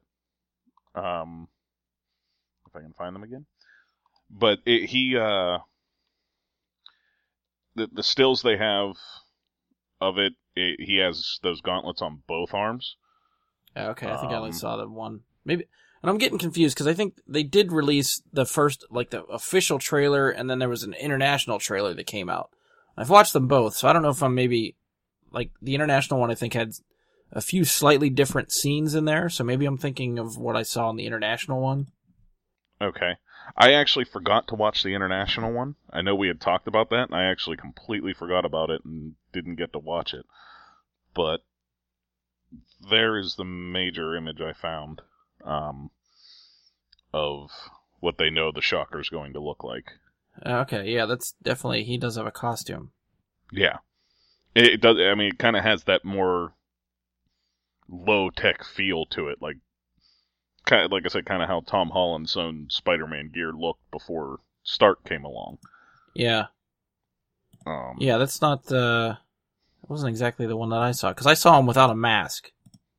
Okay. was the shot that I saw, and now I'm trying to see if I can comb through one of these trailers and find it real quick and give you like a timestamp, but it might take too long for me to find out where the hell I saw that at. And I don't remember if it was like the beginning of the trailer, end of the trailer. I I don't remember. I just remember seeing it. it- the guy they cast is Bokeem Woodbine. Um, I don't know how thrilled I am about that. Like, I feel like they kind of blew their wad on Michael Keaton, and they were like, they kind of punted for the Shocker. It feels like, you know. Okay, I, I, got it. Sorry, I didn't want to Okay. mean to interrupt. I got excited. no, no, Uh, if if you find the international trailer, it is at the 57 second mark, and he's just in like a hoodie with. Seems like the the yellow color scheme starts at the arm of the jacket that he's wearing. It just kind of goes up above his elbow, and he has one gauntlet thing on his right hand side. So that must be maybe like the beginning of the shocker, and maybe he ends up in the outfit that you have seen. Um, possible. Yeah, I mean, like I said, it it still doesn't look like a finished Shocker in the image I have there. Yeah, And you said fifty-seven. 57 seconds. Did you find it? Yeah, it, that looks to me like, you know, maybe that's the start of the Shocker, or maybe he's like incognito at that time. You know, he, he's not in his battle-ready costume Right. per se. Um, I don't know. It, it looks Yeah, because that's what that was. I mean, just from that shot, that was what I expected them to go with for the movie. So if he ends up in a full costume like you showed, I'd feel a little bit better about that. I'd feel better if the costume looked even more like the character. Like I feel Yeah. like we we talked about this history too, taking the source material and going away. Shocker, one of the coolest things about that character is also his costume. Yeah, The, the Shocker's costume is just awesome.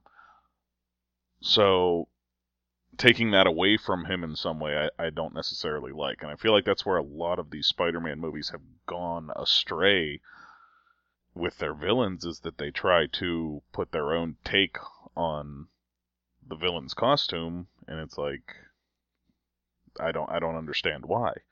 If they did the same thing to Spider-Man, people would be in an uproar and would refuse to see it if Spider-Man had uh, a costume that wasn't you know, the Spider-Man we all know and love, but then they get Yeah. to the villains and they're like, well, the villains are a little too over the top, so we're going to change them. well, I feel like they tried that with the the first Amazing Spider-Man. That was a little bit of a departure from the like the classic look of the Spider-Man costume. And then what they do in Amazing Spider-Man 2, they revamped it to look like the classic Spider-Man costume. That's true. It, it- but I mean, it still wasn't that much of a departure, though. I mean, it was a departure, but No, it no. wasn't like the departure of the Green Goblin to what Willem Dafoe played. Um, oh, right. Yeah, I got that. Yeah, yeah. So I mean, it it was slightly different, but it wasn't, you know, huge. And Well, speaking of the costume, what do you think of the wings? Because we had had that little bit of that discussion last night too. I mean, I, I I think they did what I expected. I, I mean, I wasn't expecting, you know, the feathered wings that you get. Um, I was definitely expecting them to do the same thing they did with the Falcon, and not give them the feathered wings, but give them the tech wings of some sort. Um, Yeah. which you know it's it's kind of strange when you think about Marvel Universe and how many characters have like angels' wings, and they just well, you know, one's the Vulture, one's the Falcon, one's actually Angel, and it's like, boy, they really had that theme going on for a while there, where you know they like, They really like to see people fly. That's all. yeah, it's just I don't know, it, it, it I mean, the sort of thing like we talked about last night. I we were kind of. I think we both sort of thought, okay, we we heard he was going to have wings, and we thought it was going to be just a constant part of the costume. From the trailer, like they're not there all the time. It just seems like he can sort of bring them out when he needs to, Yeah, which but- I think would work better. they look a lot similar to like they they don't I wouldn't say they're very similar to the Falcon's wings, but they're close. In the idea that they fold back out of the way and they're you know they're not constantly there. So Yeah, I don't know. I, I mean I guess we're gonna have to see them in full action to get a more detailed look at the back of the outfit and see what actually goes on there. Um but yeah, yeah. I mean, it looks like it goes from like his elbow to like his thigh. Is how big the wingspan is. that's not very big. Yeah, I mean it's not coming out a lot. It's you know we I think we talked last night. Sort of like the squirrel suit type of look, which is Oh, I'm I'm sorry. kind of what you know what? We like. we were talking about two different things there. I was talking What about you talking vultures' about? wings. Vulture's wings? Yeah, yeah. I was talking about vultures' wings, and you're talking about the squirrel suit wings. the Spider-Man, yeah. Spider-Man suit wings. web wings. Um. Okay. I should have specified. I apologize. Yeah, it's okay. It's my fault. We, you said we were talking about it last night, and we didn't really talk about that last night on the Vulture. But, um, yeah, the web wings thing. I, I part of me hopes that it's just kind of like a Easter egg kind of thing that it's there, and it's like okay, it's there, and that he He uses it for the one instance in the trailer, and that's it. well, that, maybe not even just the trailer, but you know, he pops them on and tries to use them, and is like, "How the hell are these supposed to work?" And he's like pulling to try and punch, and it's pulling his leg up at the same time or something, and you know, like it, it. I don't know. They never seem practical to me. The whole idea. Well, that's that, why it seems like, like earlier in the trailer when he's fighting, like there's no wings there. So obviously, it does seem like they fold up and go away, and he just kind of calls upon them when he needs them. could be. Yeah, I mean, that that's definitely possible.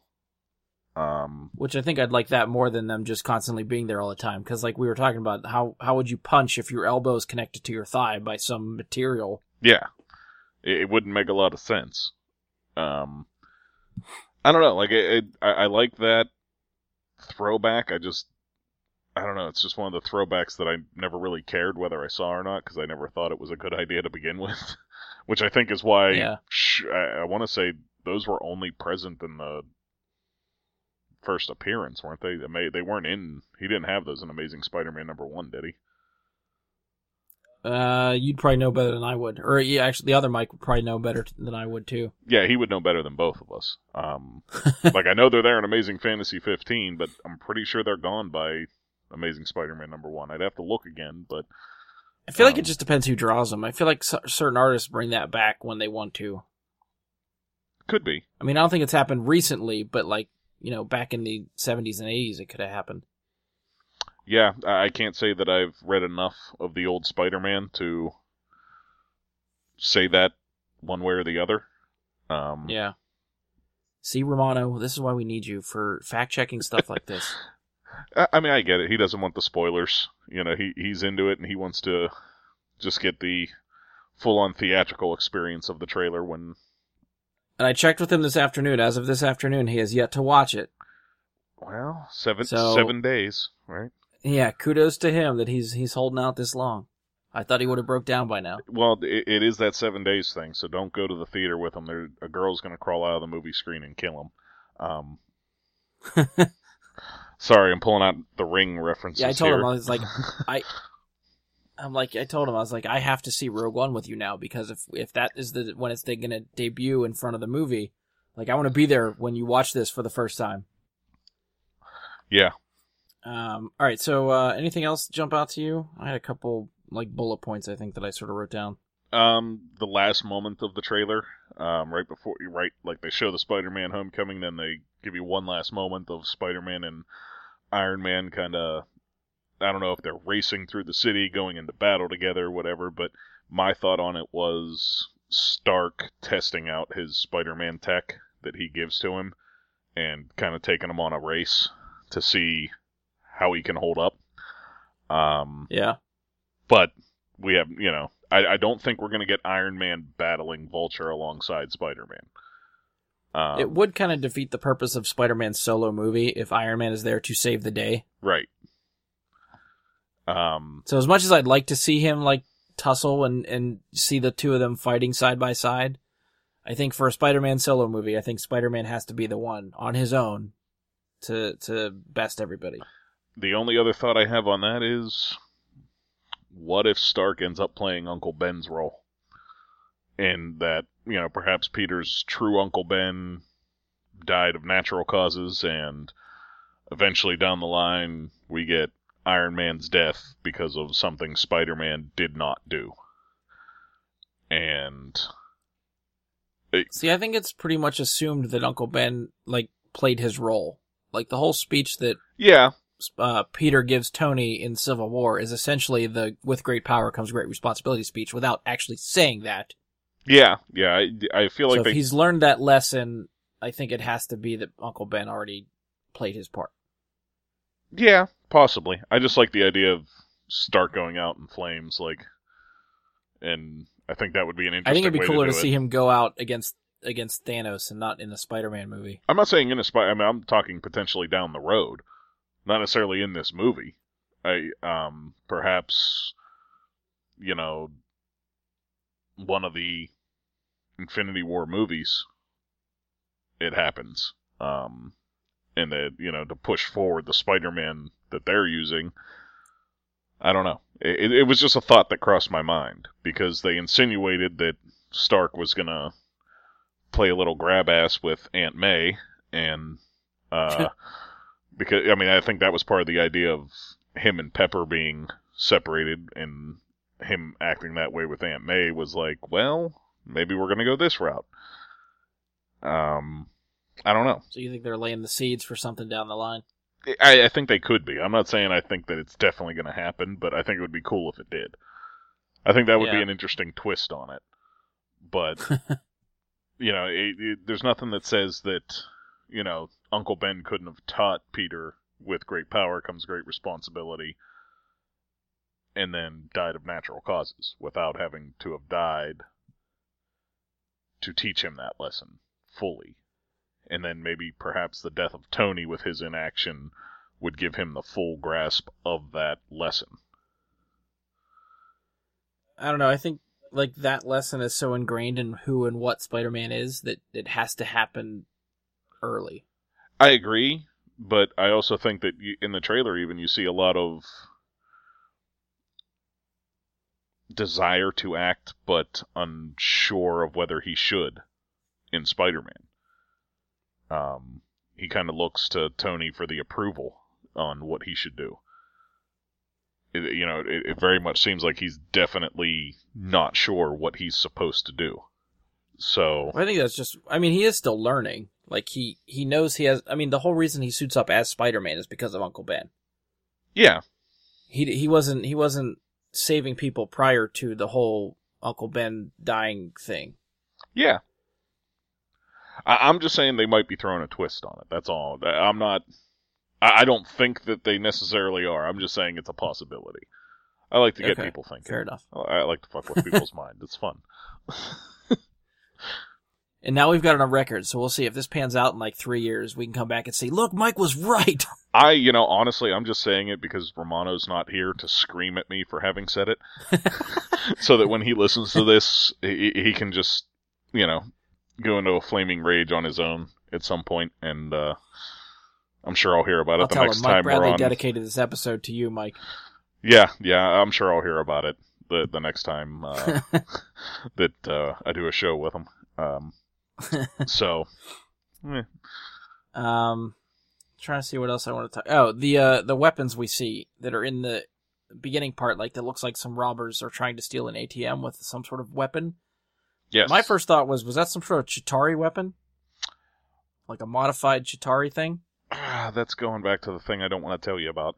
Um, is to once again, there, if you look up the character, folks, that is in the movie. the, if for those for those of you comic fans, uh, if you look up and see that character that's down there in the line, you will find out where this tech is coming from. So I will say, no, I don't think it's Chitauri. Um, Okay, fair enough. But is it possible that they're playing both on this and having it be yes that's a piece of Chitauri tech but Vulture and Shocker are getting their tech elsewhere? Sure.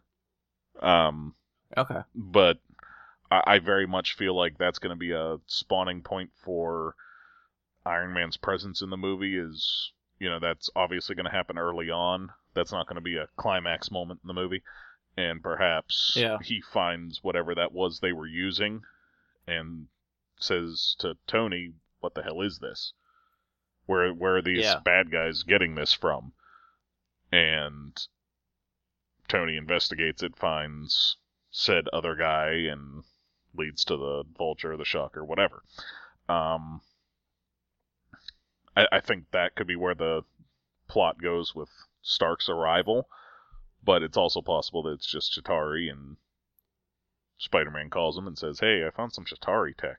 You know, uh, Yeah. what should I do with this?" And that brings it. along. Okay. So, Yeah. um, All right. Yeah, that was just sort of my thought on it. So I, I applaud you for not actually diving into the specifics of what you're thinking. I mean, way, to, way to get around that uh, very vaguely. yeah, I mean, I I'm right about it, and I know that I'm right, so I'm not. But once again, we're trying to keep it spoiler free, so yeah. I'm gonna continue that. Okay. Um, the other thing, uh, we saw Peter that looks like he has a best friend in this movie Yes. who I don't really remember Peter having like, like Peter having a best friend like that. This character that they're showing reminds me of Miles Morales' best friend Yes. from his Spider-Man comics. Indeed. I I would agree with that. He, he plays a lot of that, that Gonke, Gonke is the name of the, his friend, right? I think, Yeah, I'm not sure how it's said. if I'm saying it right. Yeah, I was gonna say I'm not sure how to say it. G-A-N-K-E. Ganky, Ganke, Gonke, Genki, Gonke. Gonke. Yeah, I what- a lot So, of these yeah. names in the Marvel universe sometimes pop up. I didn't even know how to say Chitauri until they said it in the movies. So, um, yeah. it, it happens Yeah, a lot so in we'll the wait Marvel universe. What, what name they give him, and I mean, it, yeah, they're probably not going to name him the same name because I feel like that would, you know, continuity people would be like, "What? He's not Peter's friend. He's Miles's friend. What the hell?" Yeah, and, and Um, but I mean there is a but I- like, glaring omission has that- on IMDb as well, and that is a Harry Osborn casting. Um, if you look on there, there's Oh, no specified Harry Osborn anywhere. There's a few people that are listed as being part of the cast that do not have titled characters yet, that they haven't released who they're playing. Um, I want to say there's like four or five people you've heard of that, you know, you you would know the actor, but they don't have a name for the character yet listed on the Yeah. page. So one of those could be Harry Osborn, or they could just plain old skirt around Harry Osborn even being present.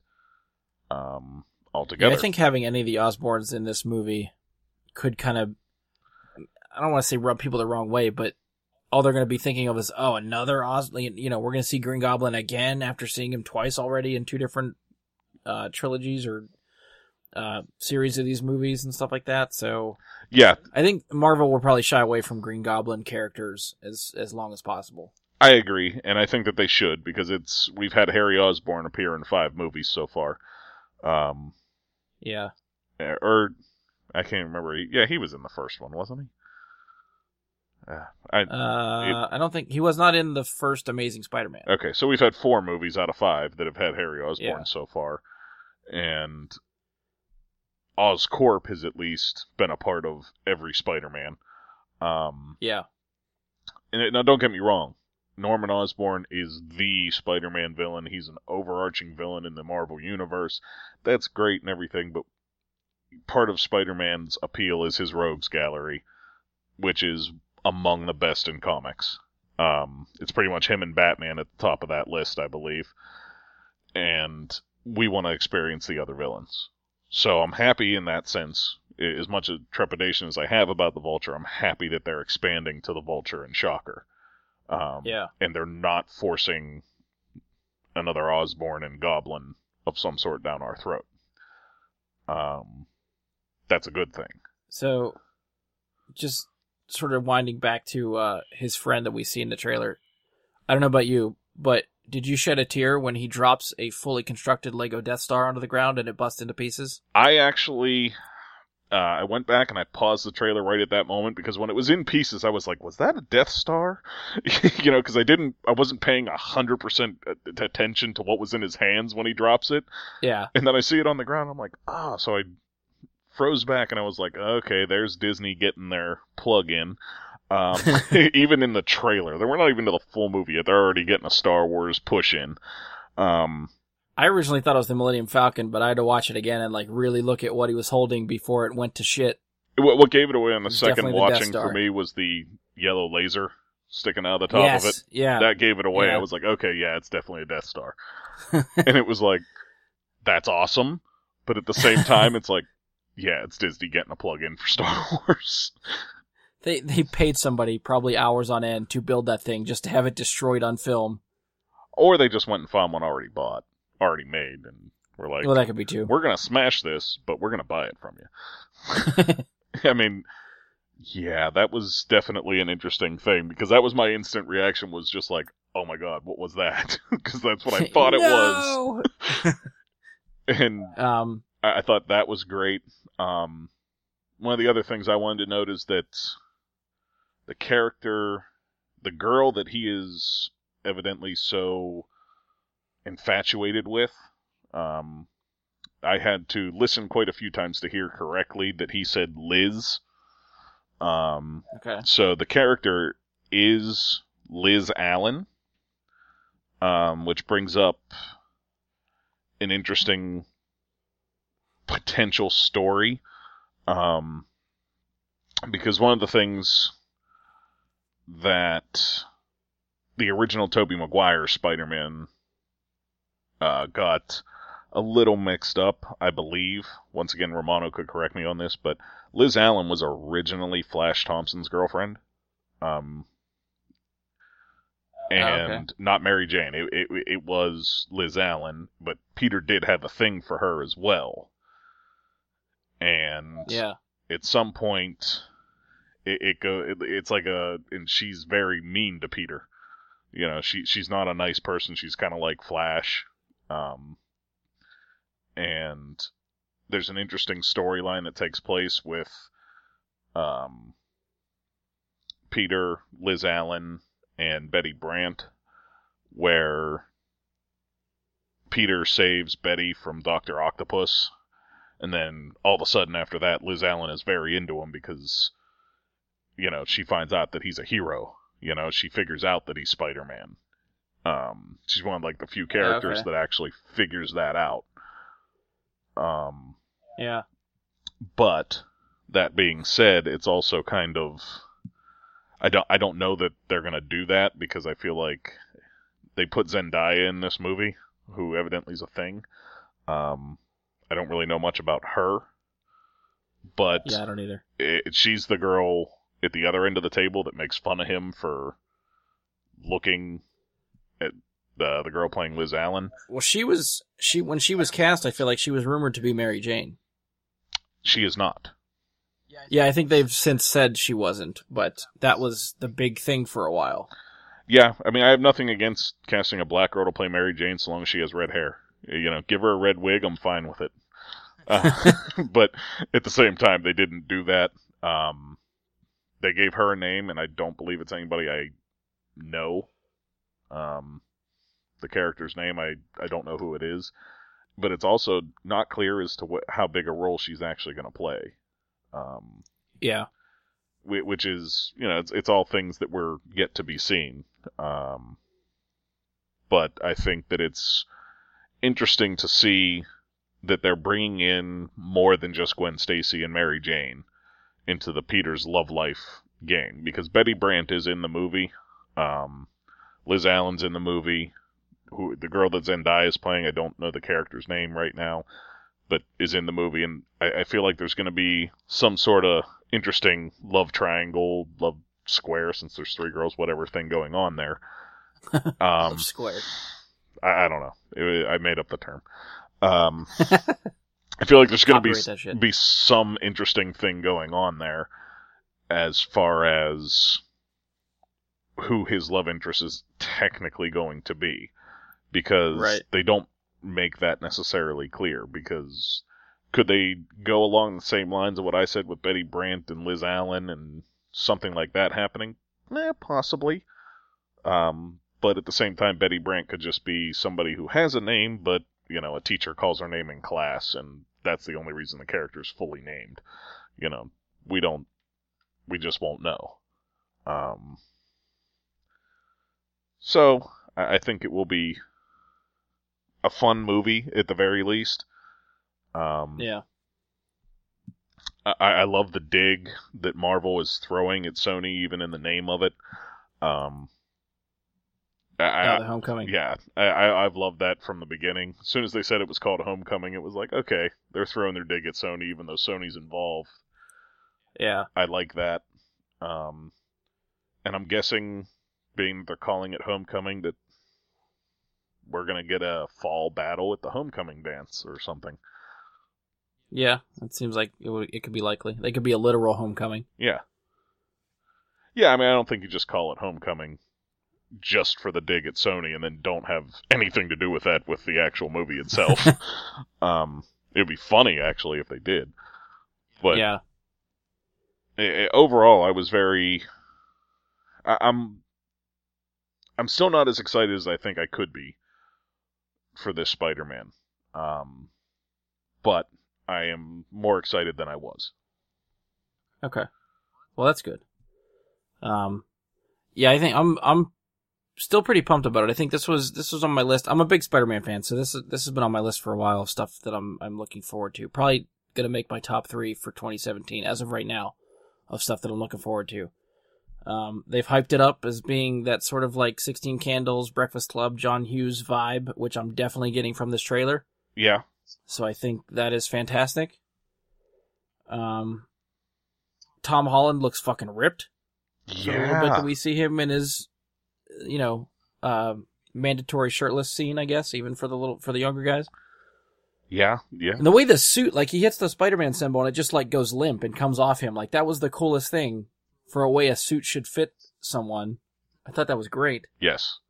That, that's Stark for you. Stark figured that out. Like, so he can have it on all the time and just kind of Yeah, Superman it in the phone booth kind of thing, and we can probably push the button and have it go the other way. I know. Yeah, that's what sort of what I'm thinking. That'd be awesome. Um, uh, we did get a quick little cameo of Happy Hogan Yes. in the background of, of one of the shots, so I'm I'm happy to see Jon Favreau coming back. Yeah. Yeah, more Jon Um, Favreau for the Marvel Universe is always a good thing. Yes, yeah. Uh, and we sort of talked even before we st- started recording this segment. Uh, we talked. It was news a while ago that Donald Glover has been cast in this movie, and we were speculating whether or not he would be Miles Morales. He is in the trailer for a quick hot second. I think it was somewhere. No, I'm trying to remember where I tagged it at. Somewhere around like the 143 ish, 44, 47, 40, I don't remember. Somewhere in the 140s, he was there. It looks like he's standing next to somebody testing out a weapon. So I don't know if he's some sort of like weapons dealer or some sort of other shady individual. Is the vibe I'm getting from the trailer. So that would seem to be he's not going to be Miles Morales, and sort of like how Mike and I were talking again before we hit record. Uh, Miles is a, as a character is younger than Peter. Like Peter takes on the mentor role for Miles in the way the comics are shaping up now because Peter's been doing this Spider-Man thing for years and Miles is still kind of new and learning. So Peter kind of takes him under his wing. Since Donald Glover is older than Tom Holland, that kind of defeats the purpose. If to- if uh, Donald Glover was cast as Miles, I feel like it wouldn't work the other way. Um, I don't know. That's just, that's sort of just where I'm standing. Like, I can't remember, Mike. Where do you stand with Miles? We don't think we're gonna get Miles in this, or we do. I personally, I have a inkling that they're going to split the Spider-Man universe between Sony and Marvel by splitting it and having Donald Glover either stay with Marvel as Miles Morales or go to be Sony Spider-Man moving forward. Um, Now, in your mind, how soon would that happen? for Sony to make a Spider-Man movie? Is that what you mean? Or Well, for them to to split, like if, if Sony gets Peter Parker and, and Marvel gets Miles Morales, like when? oh, well, Give me just a rough like year or how many years down the line you think before they split? I that I Because the only thing I'm thinking is that Donald Glover might be too old. Like if they want to lock him in for Miles Morales to play for three movies in an MCU thing after this split, I could conceivably be like ten years down the road. I see it actually going the other way, more so with Tom Holland staying with Marvel and Sony taking on Miles Morales. Oh, okay. okay. Um, so they can probably start right away. Um, and it, you know, you're right in the trailer. It doesn't look like that's a Miles Morales type of activity, but if Sony's taking over the character, Marvel's probably like, we'll let them do whatever the hell they want with it and ruin it and stop making Spider-Man so we can have the whole thing. Um, so the, you know they'll probably let them do whatever they want with that character, and for all we know, he's undercover at that point investigating you know the people making the weapons or buying the weapons selling the weapons whatever. Um and i think we had talked about like how has he gone unnoticed in the mcu thus far? If he's older than spider-man and has taught spider-man and things like that and perhaps he just doesn't use his powers. Um perhaps he's the spider-man that never got the uncle ben lesson. Uh you know he, he perhaps he's that kind of character that gets the lesson in some way in this movie and that's how the split occurs for the two separate spider-man universes to begin um, okay. Yeah, I see your logic. I, I don't know if I would see that happening though. i couldn't tell you eh, until we see it but it- it's a theory of yeah, mine. granted, we'll have to wait and see. It- it's just a But theory if I'm putting money on on, yeah, I I I'd probably bet against you. No offense, but that's I I I I'm more confident. I think in saying that I don't think Donald Glover is Miles Morales. Probably a whole new character. It would really surprise me if after seeing that real quick shot of him in the trailer, that they end up making him Miles Morales. That that would surprise me. Okay. I mean, and for those who are not aware, um, Donald Glover, or I'm sorry, Don, Donald Glover did, They're one and the same. They're yeah, they, they he did voice Miles Morales for the Ultimate Spider-Man television show, which is why this speculation is out there so heavily because well, Miles Morales is a is an African American like Latino Spider Man. Yes. he was he was in the ultimate universe which was an ultimate a separate like timeline or, or multiverse from from the mainline marvel universe where the peter parker in the ultimate universe goes down in a blaze of glory. He dies in with his mask off in view of the public and all this stuff. At the time miles morales had a similar origin where he was bitten i think by some sort of radi- like the same type of radioactive spider. So he got those type of spider powers but he wasn't doing anything with them. Sees on the news that Peter Parker dies in public and then suddenly is racked with guilt because had he been using his powers, he felt like he could have helped save Peter, which then has him take up the mantle of Spider-Man. He becomes the ultimate universe Spider-Man and then after the multiverse sort of crashes in on itself, Miles survives all that. Right now, Miles is in the mainline Marvel universe in the comics. Yes. He's actually a big part of this current Civil War II storyline that they're doing. Um, so he is he is a good. Uh, he's he's becoming, I guess, a little bit more popular and more front and center in the Marvel comic universe. So the fact that they have this character that they could cast and use, there's a, there's a lot of potential there. And again, like Mike was saying, because Donald Glover has voiced the character, he was the front runner that they were trying to. Back when like Amazing Spider-Man was happening, Andrew Garfield got cast as Peter Parker before they cast a Peter Parker or confirmed that Peter Parker was going to be the Spider-Man, people were pulling for Miles Morales as that Spider-Man. They wanted a Miles Morales led Amazing Spider-Man franchise with Donald Glover in the role. That was a big fan petition kind of thing that, that caught fire on the internet. Ultimately, Sony didn't go that way, but I think a lot of with that fan casting, I think Donald took it to heart. I think a lot of people involved with the comics took it to heart. Marvel, I'm pretty sure, took it to heart, and that's probably why they got him involved in this movie, just as a little bit of a fan service either way. Yeah, and it's the So it, it remains to be seen who he's playing, but we'll we'll see. and if he gets and if they do the Spider-Man thing with him and let him be Morales, you know, going to be an awesome couple of years for Donald Glover being Lando and Spider-Man. Yeah, I mean Yeah. that that's like Han Solo and Indiana Jones for Harrison Ford. That's you know, it's tough to beat. But I mean, uh, granted, if he gets it, I think he'll nail it because I think he's a fantastic actor. yeah, I agree. So I'm I'm crossing my fingers that that's where they put him. But just from again from what I'm seeing and the way I feel like that's going, I don't see it happening. But you know, we can we can hope, I guess. Yeah. Um, I think we pretty much hit everything that I uh I wanted to hit. You got anything else for the to wrap it up, sort of here? Um, no, I mean I pretty much touched on everything that I thought, you know, my major thoughts about the trailer. So All right. All right. Well, that's where we're gonna, wrap up this uh, little bonus segment for you for the Spider-Man trailer.